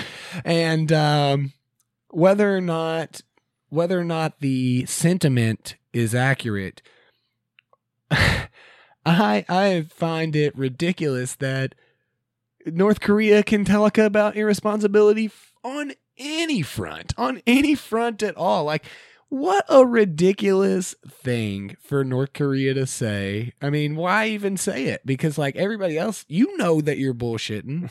everybody else knows it too. The only people that don't know are people that don't even have any idea how other countries are responding to the. They don't even know probably about coronavirus. Yeah. Oh. And, like, Uh, they know because they've executed multiple people who uh, suspected of having it. I'm not talking about the government itself. I'm talking about the actual human beings. Yeah, no, they put it on their state-run media that if you believe you have it, uh, to come forward and you'll be treated mercifully, and then they kill them. Well, I mean, that's pretty merciful. At least they're not going to like prison camps and taking their whole, you know, like obviously. You heard it here first, folks. Brandon loves statewide executions if you're sick. let's let's let's be real. There is not there there are lots of things that are jokes, but that and that the North Korea what's happening in North Korea is absolutely not one of them. And It's just our um, joke of the week. This is the joke of the week because because I don't want to I don't want to make it seem like the North Korean people are to blame for this at all, but like what a joke. You know what's also a joke? That this was written by a news company. Like if I ran a news company whatever I, whatever we said in there, my rule would be North Korea doesn't get a news story about them. Yeah. You know, like especially with your when you're giving their information. So I yeah. What a joke. Uh, the country the country that uh, the country that has a leader that spent more on Patron than almost multiple different countries is going to talk about irresponsibility. Yeah. I mean, first I think all, that's the joke. if you're going to spend any amount if you're going to spend a ton of money on on alcohol for real patron like what like you know like ah what a what a what a freaking idiot and what a fool and luckily this is not look and the thing is talking talking shit about north korea is not politicizing anything because if you right left if you agree or like north korea you're a, a terrorist in my mind you know and i don't feel like that is like i'm not going out on any edges to say it you know like yeah. yeah, you're right. That guy is terrible. But my favorite thing about Kim Jong Un is, is that when you take one of those little marshmallow bunnies and you crush it, it looks like Kim Jong Un. one of my favorite Kim Jong Un memes is when they're like, if Kim Jong Un was actually skinny, he would look like an evil, like an evil mastermind from like Japan or something. But but because he's fat, it's just funny, man. So what a joke, North Korea! You're all a joke. Uh, I don't really have much else to say about it. Do you? Uh, no, I think you covered it. I mean, Covered it you- all. I mean, especially the point about you calling Dennis Rodman a terrorist. But Uh, first of all, first of all, that is the only part of North Korea that I love is Dennis Rodman, and I always found that my fantasy basketball team name Will in my league that I started that you're in was uh, we had kind of polar opposites. You had a free Hong Kong as your team name, but my team name is and always will be Save Us Rodman because he is the only thing keeping us from nuclear war. It's like, thank goodness you're there, Dennis Rodman. Can I just say that I always wish that Dos Equis picked Dennis Rodman as the most interesting man in the world, especially after watching The Last Dance. The You dude has done everything. You literally wouldn't have to make anything up. yeah, like honestly, like everyone kind of like thought like had these weird thoughts about Dennis Rodman, after, especially after watching The Last Dance, like Dennis Rodman might be my favorite bull now. I I don't always dye my hair, but when I do, I drink Dos Equis. yeah. So all right. So uh we expect to see a couple assassins on our door in the next couple days after talking about uh Chinese uh the government and hey, then it's it's your responsibility as a listener to if either one of us gets murdered in like a weird capacity, send our story out there, bro. This ain't North Korea. This Yeah. ain't China. We put out what we want. Nobody tells us we can't.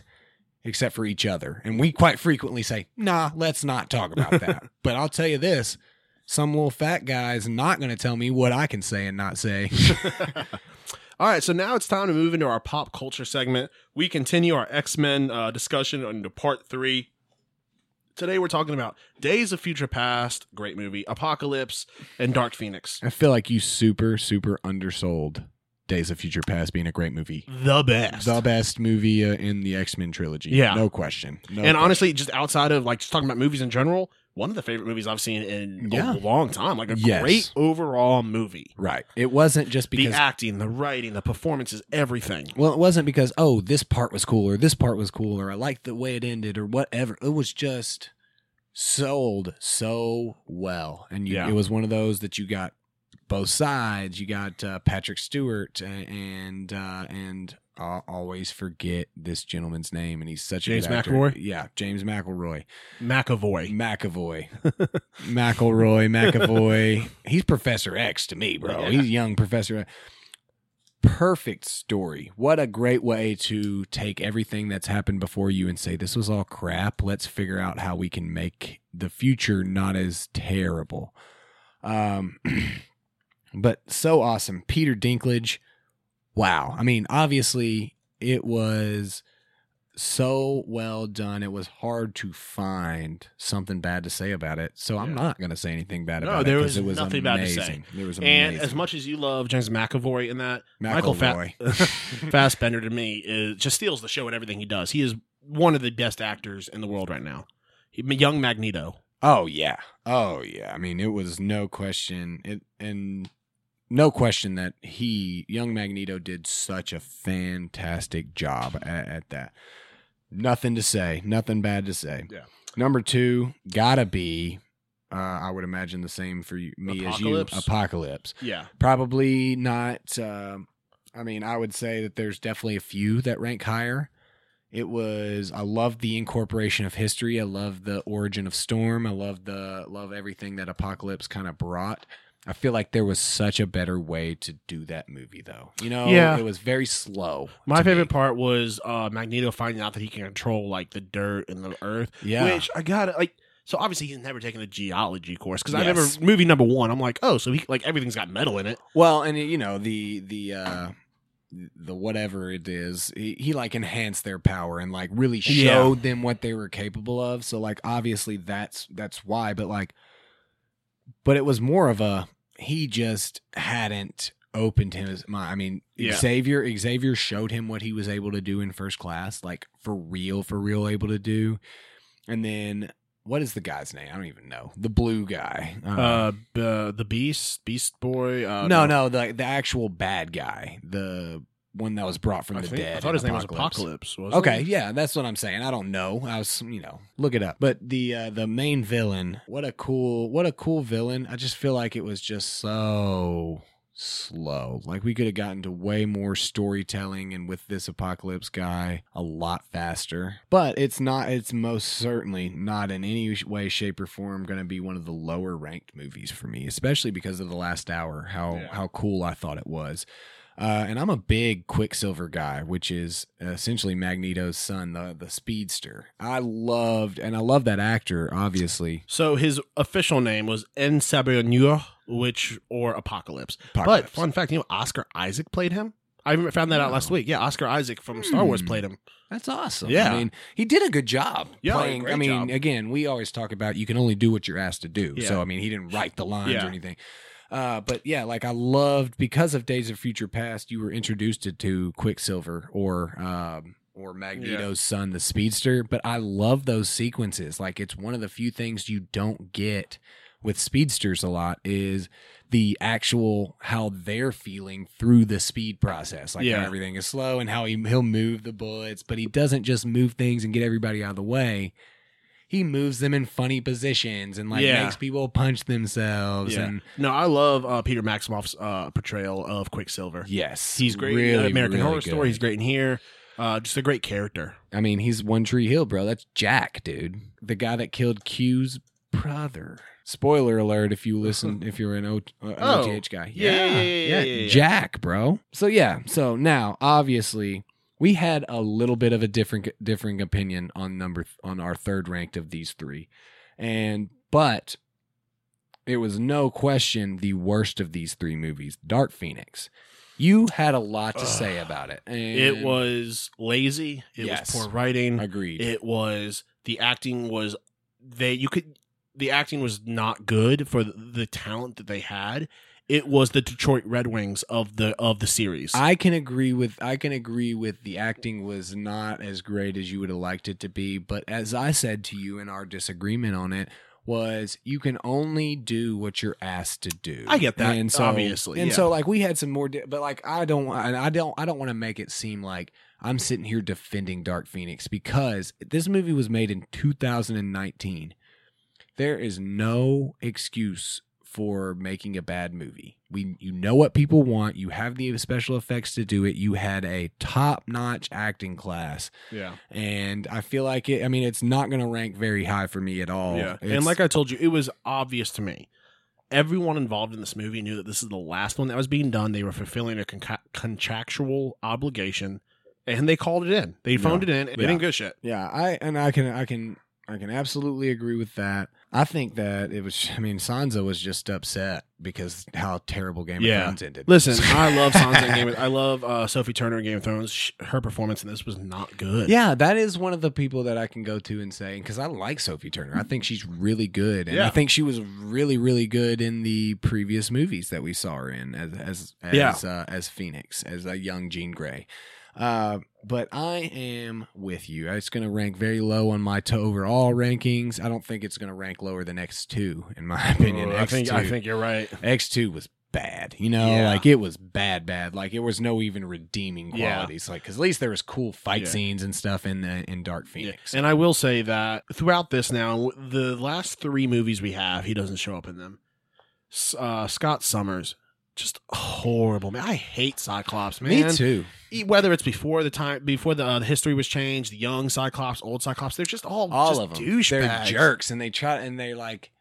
I mean, I mean the original Cyclops and like the young Cyclops. Like I get, like again, I'm not a big X Men comic book reader, so like that may be he may have done the actor. If the job was to get me to hate you while you think you're superior, then you d- he Yeah. killed it. And He like, his, like he, role. he likes to think that his power is like the best. His power You is can't even- mediocre at best. You gotta like turn on these things. You can't even open your eyes, dude. yeah, like, if he could control it, fine. But the fact that he can't even like he has like it's on all the time. yeah, it's just obnoxious. Like if his brother has a better power. right. Havoc, dude. Havoc is Ah, amazing. yeah. And can I just say, from looking and going back a couple weeks ago from First Class, uh, the character who could adapt to any situation, like he can turn into rock, stone.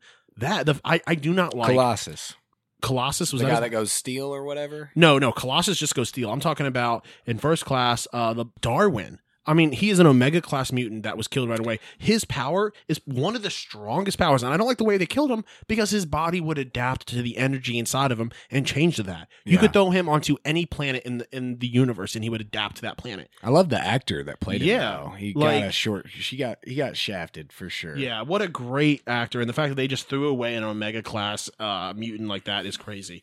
Um, but yeah, so I think that just about wraps up uh, our part three of X Men discussion. Unless you had anything to add. nothing to add, man. Um, we still got. I don't. Uh, we haven't. I haven't watched Deadpool, Logan, or Deadpool two. So Even like, for once, one time. never, never oh seen. wow, them. I've seen never seen. I've them. seen them before. I'm gonna watch them again, but their Deadpool's are so good. Logan Never is good, decent. I mean, it's a me. Yeah. It's a good. Movie. I heard it was a good ending to his story. I heard it wasn't in itself like a great, fantastic. Yeah, movie. it's a good roundup. Uh, you know, for you know Hugh Jackman wanting to just end it. So, Uh, I'll make our- sure I do my homework. Yeah. I mean, our home. You always got homework for me and stuff, dude. It's like usually it's just watching movies or TV shows. Um. Okay, so we were gonna do a question from the internet, and we were gonna do it this or that, but we knew it was gonna be super long. So I saw this online last night, and I just wanted to see where you were sitting on it. And people at home, tell us how you're sitting on this, man. How many Shaqs in their prime would it take to kill a silverback gorilla? And there is no wrong answer because we're never going to be able to multiply prime Shaqs. There is a wrong answer, and it's the answer I originally gave you when I Yes, first heard it this was a bad question. answer. Yeah, but I was- wasn't I- going to yeah. judge you. I But was my gonna let you- original answer was mm, three because I, Yeah. in my head I was like, uh, I don't know if he's fighting back. One to take, you know, one to distract, one to take the legs, one to take the arms.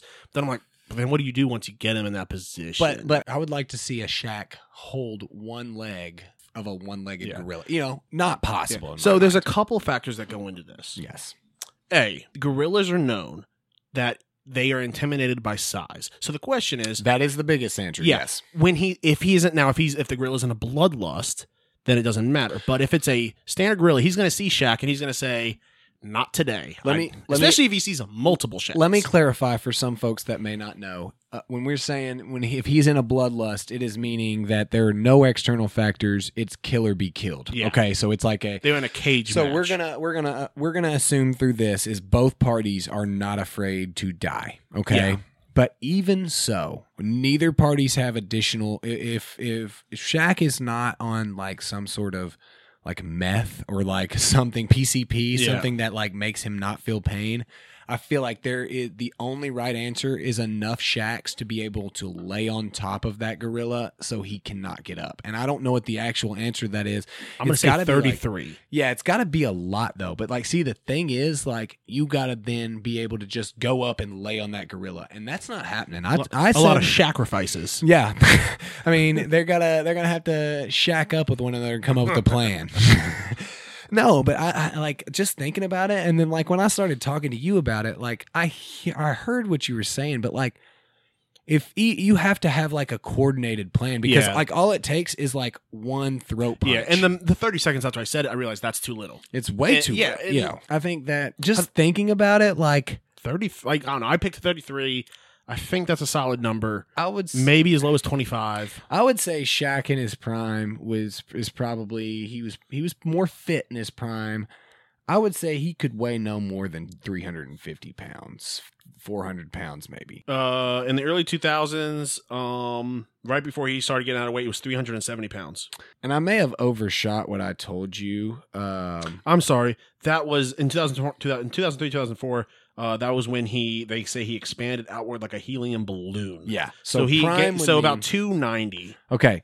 So a male gorilla, a male silverback gorilla, obviously much larger than females, can weigh anywhere from 400 pounds to and come up to six feet tall. So, So both- obviously that's not seven feet, but And Shaq was all, all muscle he when he was, in prime. Exactly. But so 400 pounds of all muscle, they say the average silverback gorilla is about 10 times stronger than the world's strongest man. That is absurd. So, like, the and World's Strongest is- Man, we're talking funny. We're We're, talking, about talking- it Hafthor, Julius Bjornsson. Right. We're not talking about like, oh, that guy's really strong and he can lift a lot. Like it's their whole nature.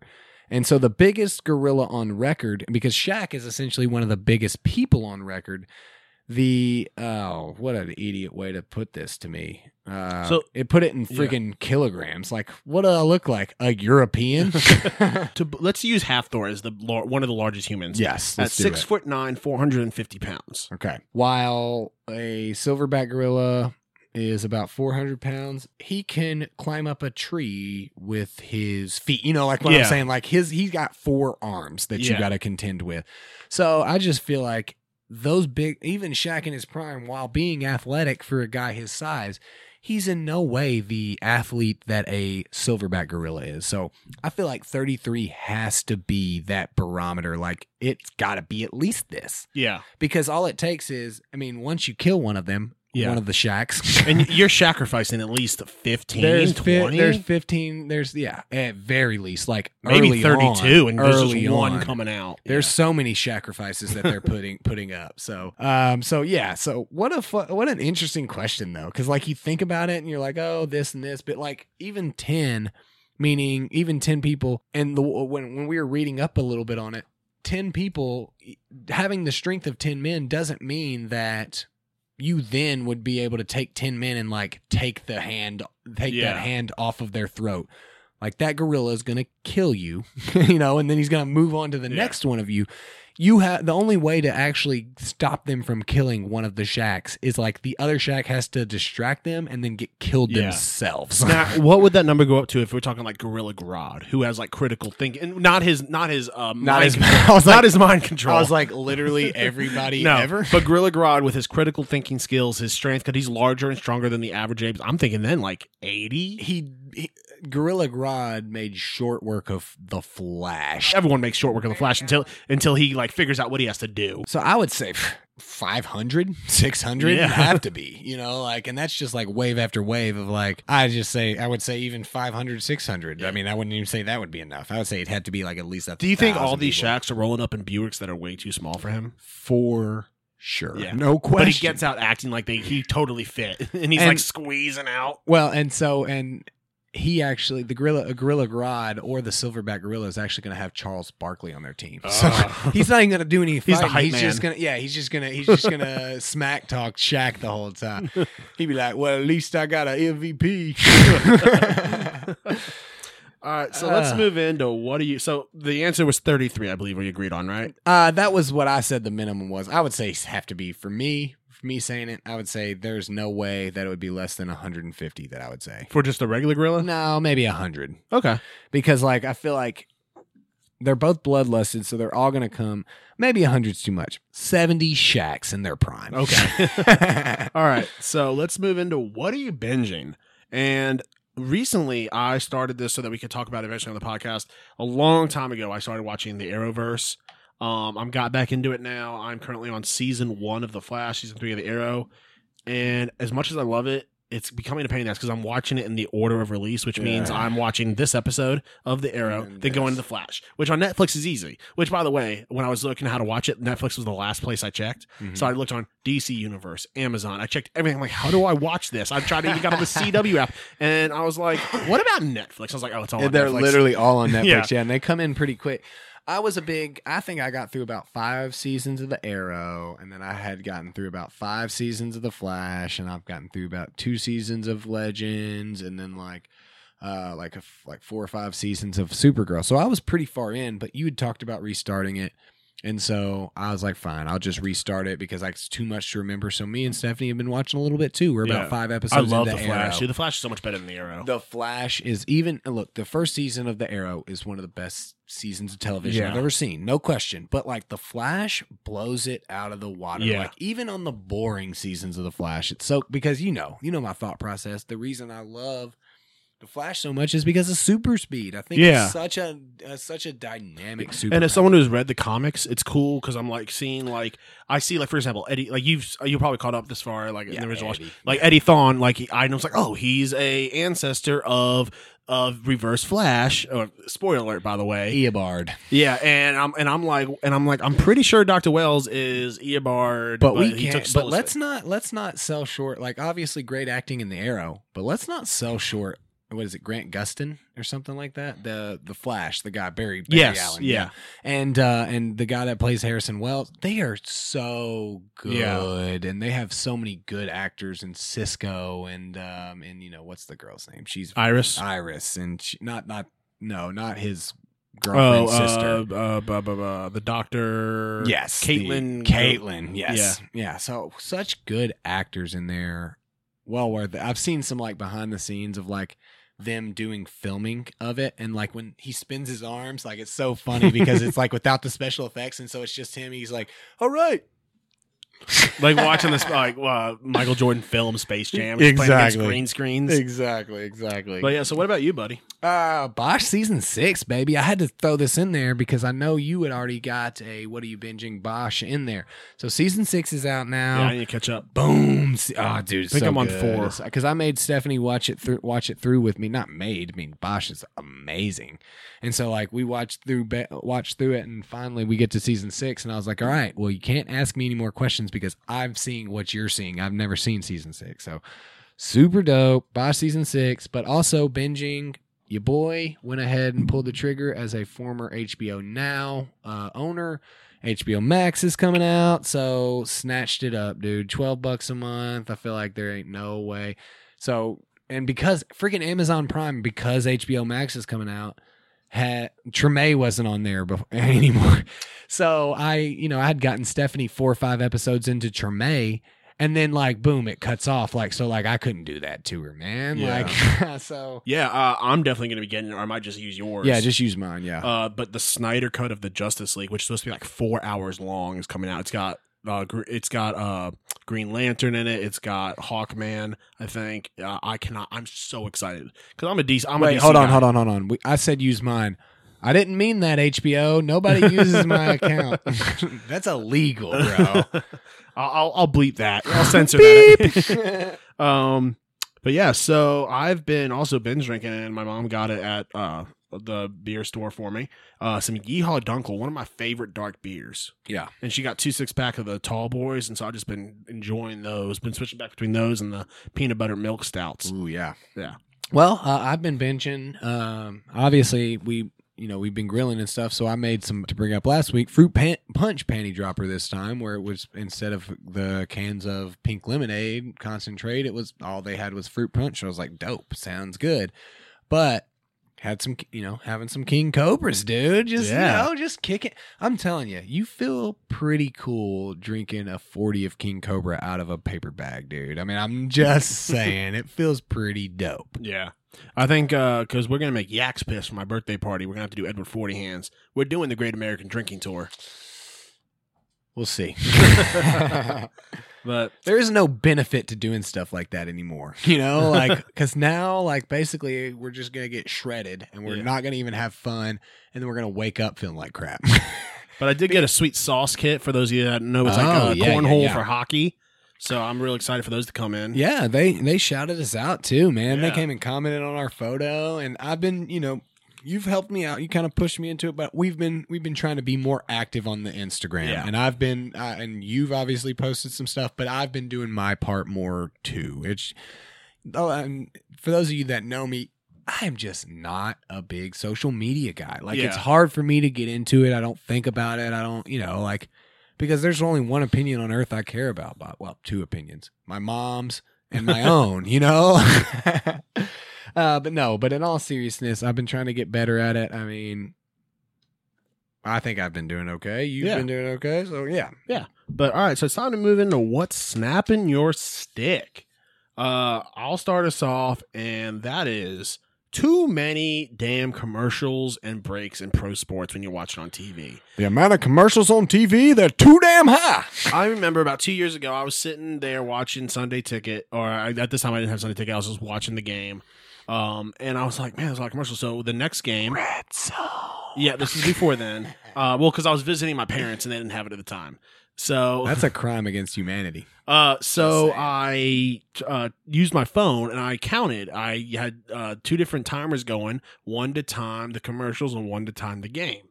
And it was so like there was so many commercials. It was got ridiculous. It's like they score commercial, they kick off commercial. Well, and then they they kick off and they go to the commercial and then they have a you know break or something. Yeah. and then there's another commercial. It is it is absolutely absurd. I uh, I mean I get it. They get their money from TV contracts and stuff. but there needs to be a happy medium, you know, for the, the- for the consumer and for the uh the, the corporations. That well the give them problem money. the problem with that comes like I would just rather you just put the advertisement like on the field, Yeah. it, or like baseball does when they have it like running behind and they just sell those. Honestly, I still and, like, I have no problem with them selling jersey space to commercial me to, to corporations. either. Like it's not like this isn't already commercialized. Like, Yeah. we're not like oh my god. these these American pro sports want to act like they're so Amazon. high and mighty, like oh, we don't want to sacrifice the uh, the game. It's like, what are you talking that's because about? that's look what we get for when we get when we want to watch some soccer. What we get from that is we get to watch an hour and a half of sports and about 30 minutes of commercials but only because of halftime yeah. and like what we have to pay for that is like AI, having to see AIG under Yeah. our team name like Yeah. i don't care and when Like, you think about it, like my favorite team are the Red Devils. When I watch a Manchester United game, uh, it doesn't bother. Like at no point have I ever said, "Oh, it bothers me that they have AIG on their their jersey." because it doesn't matter because we're not you know people are like the people that are commercialized and tricked into commercialization are already tricked into commercialization Yeah. through the through the uh the commercials in itself. So i 100% am with you. There's got to be a better way that you guys can make billions of dollars to show us football. And and what happens is the actually why we're not actually going to games is because not that I don't go to games or anything, but like why a lot of people are not going to games is like, well, I'm, I mean that game is just as long, and we don't have we don't get to watch the commercials, or we don't get to go get up and get a f- cheap beer from the fridge, or go to the bathroom and not have to wait in a thousand lines. Like they're too long. Two games are too long, and that's that's a problem. That's Yeah. a massive problem we're having, and it's just so you can show us. And it's not like there's new commercials on every like we're watching the same six commercials. Like yeah, as a Preds fan, how many times do we watch the PK uh, Bridgestone? Yeah.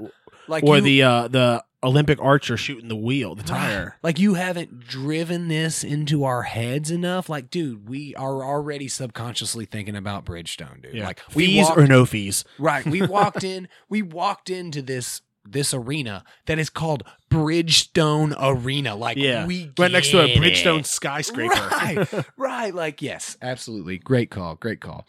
Uh, my sports obvious flops that aren't appropriately punished. And this is in pro sports. I'm of the thought process people hate flops. I'm of the thought process of if it's a part of the game and you can get away with it and it can advance your team and make your make your get you what you need, go for it, bro. But when we start getting into messing with people's money and a guy gets a foul or gets a technical or gets, you know, kicked out of the game and they're while should that, that should never be changed. The game should be the way the game is. But after the fact, is that like when we're able to see you were not touched and you flew back and you screamed and you cried and soccer's one of the worst things for this. It's like they do it because it works. It's not because Yeah. so like what you have to do as a league is like if you're letting me do this, I'm going to do it because that's the game. Like I want to win, you know? And so like if it's not illegal, then it's legal in my in my opinion. There's no unwritten rules. You can't do this or you can't do that. So when a so what a league has to do is they have to take onus on that. They have to take ownership of this problem that a real problem in their sport. And they don't do it.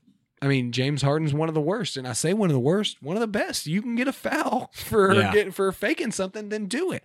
But James Harden ain't messing with his money. If you find him ten thousand dollars for fake flopping, that's ten thousand dollars that don't go to the local economy and the strippers. Okay, so so that's all I'm saying. Like I'm not. I I, I think people misappropriate their their being mad.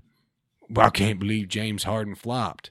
No, why don't you? Why can't you believe that Adam hmm. Silver hasn't done anything about Yeah. flopping? That that if it, if it works, why not do it? I Yeah. want James Harden wants to win. You know, Russell Westbrook wants to win. All these guys want to win. LeBron wants to win. So like, if it's not against the rules, then it is a part of the rules. It's part of the game. And Yeah. so so since referees and umpires are subject to normal you know they're people they're not going to see everything they're not going to see everything that happened and we can it's it's super easy to show a replay a hundred times in slow motion to show like see it's very clear that he never touched him but like in We real know. time in real time he never touched him it's like they're this close bro Yeah. like you know like Yeah.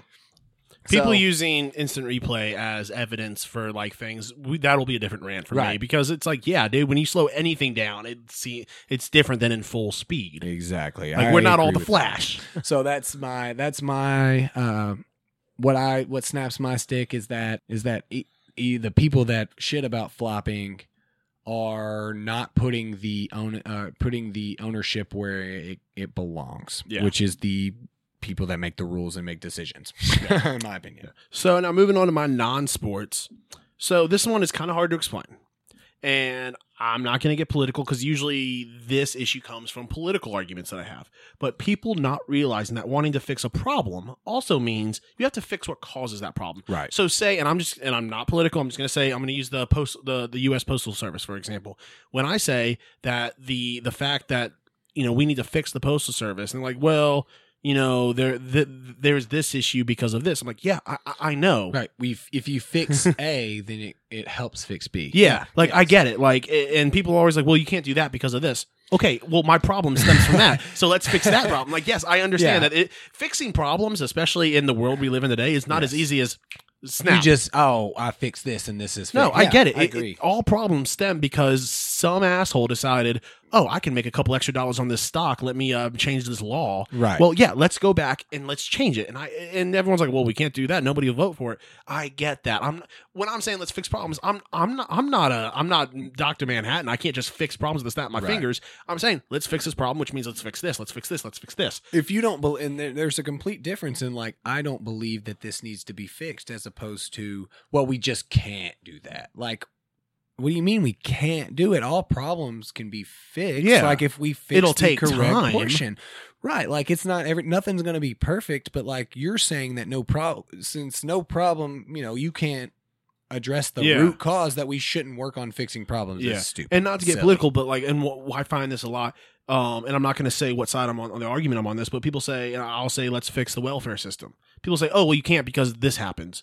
Yeah, I, I know that's Right. one of the issues. Let's Let's let- fix the let- problem. Let's fix the problem, and guess what? The problem we have down here won't be occurring. right. Like right. it, it, we've been. I mean, we've been a country now for almost 200 years. The problems are more than just one problem. It, it's a it's a bullet It's points a- of problems. It's a staircase of problems. Yeah. So like if I can I can polish up the the top step all we want, but if the bottom step is still creaking and I'm going to Yeah. step through it, it doesn't help it. Yeah. Yeah, I mean that's that's not and see that that the thing is everybody and the people that try to do this that try to politicize arguments like this is like you're uh, you're what we like to call on the fringe of both sides like both parties have this there are people that are rational that get like I may not agree with like how you want to get to point A to point B but like I agree that we need to be at point B Yeah. this is the route I want to take and this is the route I want to take like That's a better conversation than oh we can't get there. Exactly, exactly, and that's the problem with the with the internet is, and I said it earlier, the squeaky wheel is going to get the grease. Everybody is going to get blamed for one jerk over here, you know, one one blue haired person that thinks everybody is racist and say, you know, you're a racist, and then another guy over here that believes in the Ku Klux Klan. Like Yeah. that's not descriptive of life, you know, like that's not the real life that we live in. We know, uh, I mean, especially here in Tennessee, we know people on the left side of the fence and we know people on the right side of the fence. Usually within our own family. Right, Yeah. exactly. Like, you know, like, and we'll all have discussions and real discussion because, like, we all want to get to the same place. It's not like I want a bu- you know, you want a bunch of people starving and I don't want people starving. Like, we all want people to be fed, but we have differences of how to get there. And so that's really been lost in this country is like, can we just, it's not a, just an agree to disagree. It's like, let's talk about real problems that Yeah. we have and how you think we should get there because your opinion is just as valuable as my opinion. I may not agree with it. I may not after our conversation I may not be convinced and switch to it. But we we have a real real problem in this country of I usually will try to ask people if I'm going to discuss something with them is what can I say that will change your mind? And if the answer to that question is nothing, then I don't want to have the conversation with you. You know, like we all believe that we can have our mind changed and like Yeah. so great great example and it's and it's one of those things that some people will try to make that political if they heard what something that you said and said oh well he must be a liberal or oh he must be a mega conservative alt-right conservative like no you you are the problem not the solution like that's that's what a great one uh, mine is kind of in the same arena, but it's again, it's one of those things that kind of go towards both areas. It's not, it's not about a left or a right type of situation. People that don't realize they're sharing and complaining about obvious satire, you know, like, and it is so bad that it is, it is, there is literally an entire subreddit on, uh, on Reddit, obviously. uh, there's entire, it's called Ate the Onion. And like the onion has eh, onion is one of those things that has been around for a long time. That is Yeah. not a- a- and some would say it's probably more left leaning than than anything, but it's not leaning anyway. Like they've made They make fun of everybody. everybody. And so like when you take to heart and you don't do like you're just sharing this because you saw the headline and like you think that you're making a good point, but all your good points are lost by you sharing something that is on their website Yeah. says it's satirical. Like, look, if you don't know what satirical is, please, please, please, please, for my benefit, for your benefit, for everybody you know's benefit, look up that word because like this is this Something is tells me if they don't know what satirical means, then they won't understand the definition as well. that's fine, but at least they've looked Unless it you're like up. 12 and it's like a new word. Yes, exactly. I mean, it, it, it is it is becoming a real burden to to society at this point that we are having to every time that the Onion says that Obama ate up every chicken nugget, you know, in in McDonald's, and that's why there's no more McChicken nuggets or McRibs or whatever. Like, it's becoming a burden for people to have to like tell you like this is satire. Satire and satirical news is not what is traditionally or or I said traditionally more recently been called fake news. That means you are the, an, an article is lying to you. CNN's lying or Fox News is lying. Satirical is taking a subject and expounding on the crazy and Yeah. the, and the Jon Stewart or you know Yes. yeah like Jon Stewart like the Daily Show that that that originated with satirical news one of the reasons why I mm-hmm. kind of stopped watching the Daily Show was because it stopped being satirical it started being more real it's like dude I, I watch I don't want to watch news. like when I wake know? up I get a cup of coffee I watch I watch CNN I don't want to then at 7:30 at night when I'm about to go to bed watch more news, depressing news. I want to watch something funny. Right. I want you to talk about things that are really happening that you're making hilarious. You know, Yeah. like yeah. So Which So- is why I love John Oliver. John Oliver is hilarious on HBO. yeah. Oh Yeah. yeah. But all right, so I think that about wraps up. But I do, I, I would kick myself if I don't use this drop.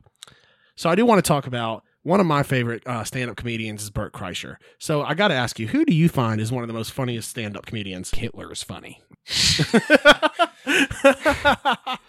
You, yeah, we're I, I I'm I'm okay with that being a drop of ours. I'm. It's funny. It's funny. With the world we live in today, we've kind of talked about it. uh, kind of talked about it. I'm gonna. We're gonna need to be heavily sure that it's not just flown into me sounding like because that that whole drop came from. I'm not saying Hitler is funny, and like this is the world we live in now, where you can just cut out what I said at first and said Hitler's funny. So yeah, because I, I mean everyone knows what you says about IKEA stores. advocating for masturbation inside of IKEA. that one's accurate. I'm not going to defend myself on that one. I do need to figure. There's a little crackling at the beginning, so I got to figure that out. But Yeah. we just need, no, I need a better cord for that. No, but you know, and that's that. That is obviously my favorite drop. yeah. So, uh, learn anything good today, man? Oh man, we always do this, and I always think uh, I learned that uh, yeah, it takes about uh, almost a hundred Shaqs to beat a gorilla. Well, I mean, we don't. We'll never know. But yeah, exactly. Yeah. What I learned is you. Uh, I'm I'm beating you to Bosch season six, bro. So Well, yeah. all right. Well, all right, guys. It was great talking to you this week. It's been a long episode. We hope you enjoyed it. Uh, thank you for Kalle Beck for joining us. We'll see you guys next week. I hope you guys enjoyed our wide receiver fantasy rankings, which came out on Tuesday. Uh, and we will uh, see you guys later. Thanks for listening to the Pucks Out Podcast. To see what other ridiculousness the guys are up to, check them out on Twitter and Instagram at Pucks Out Pod.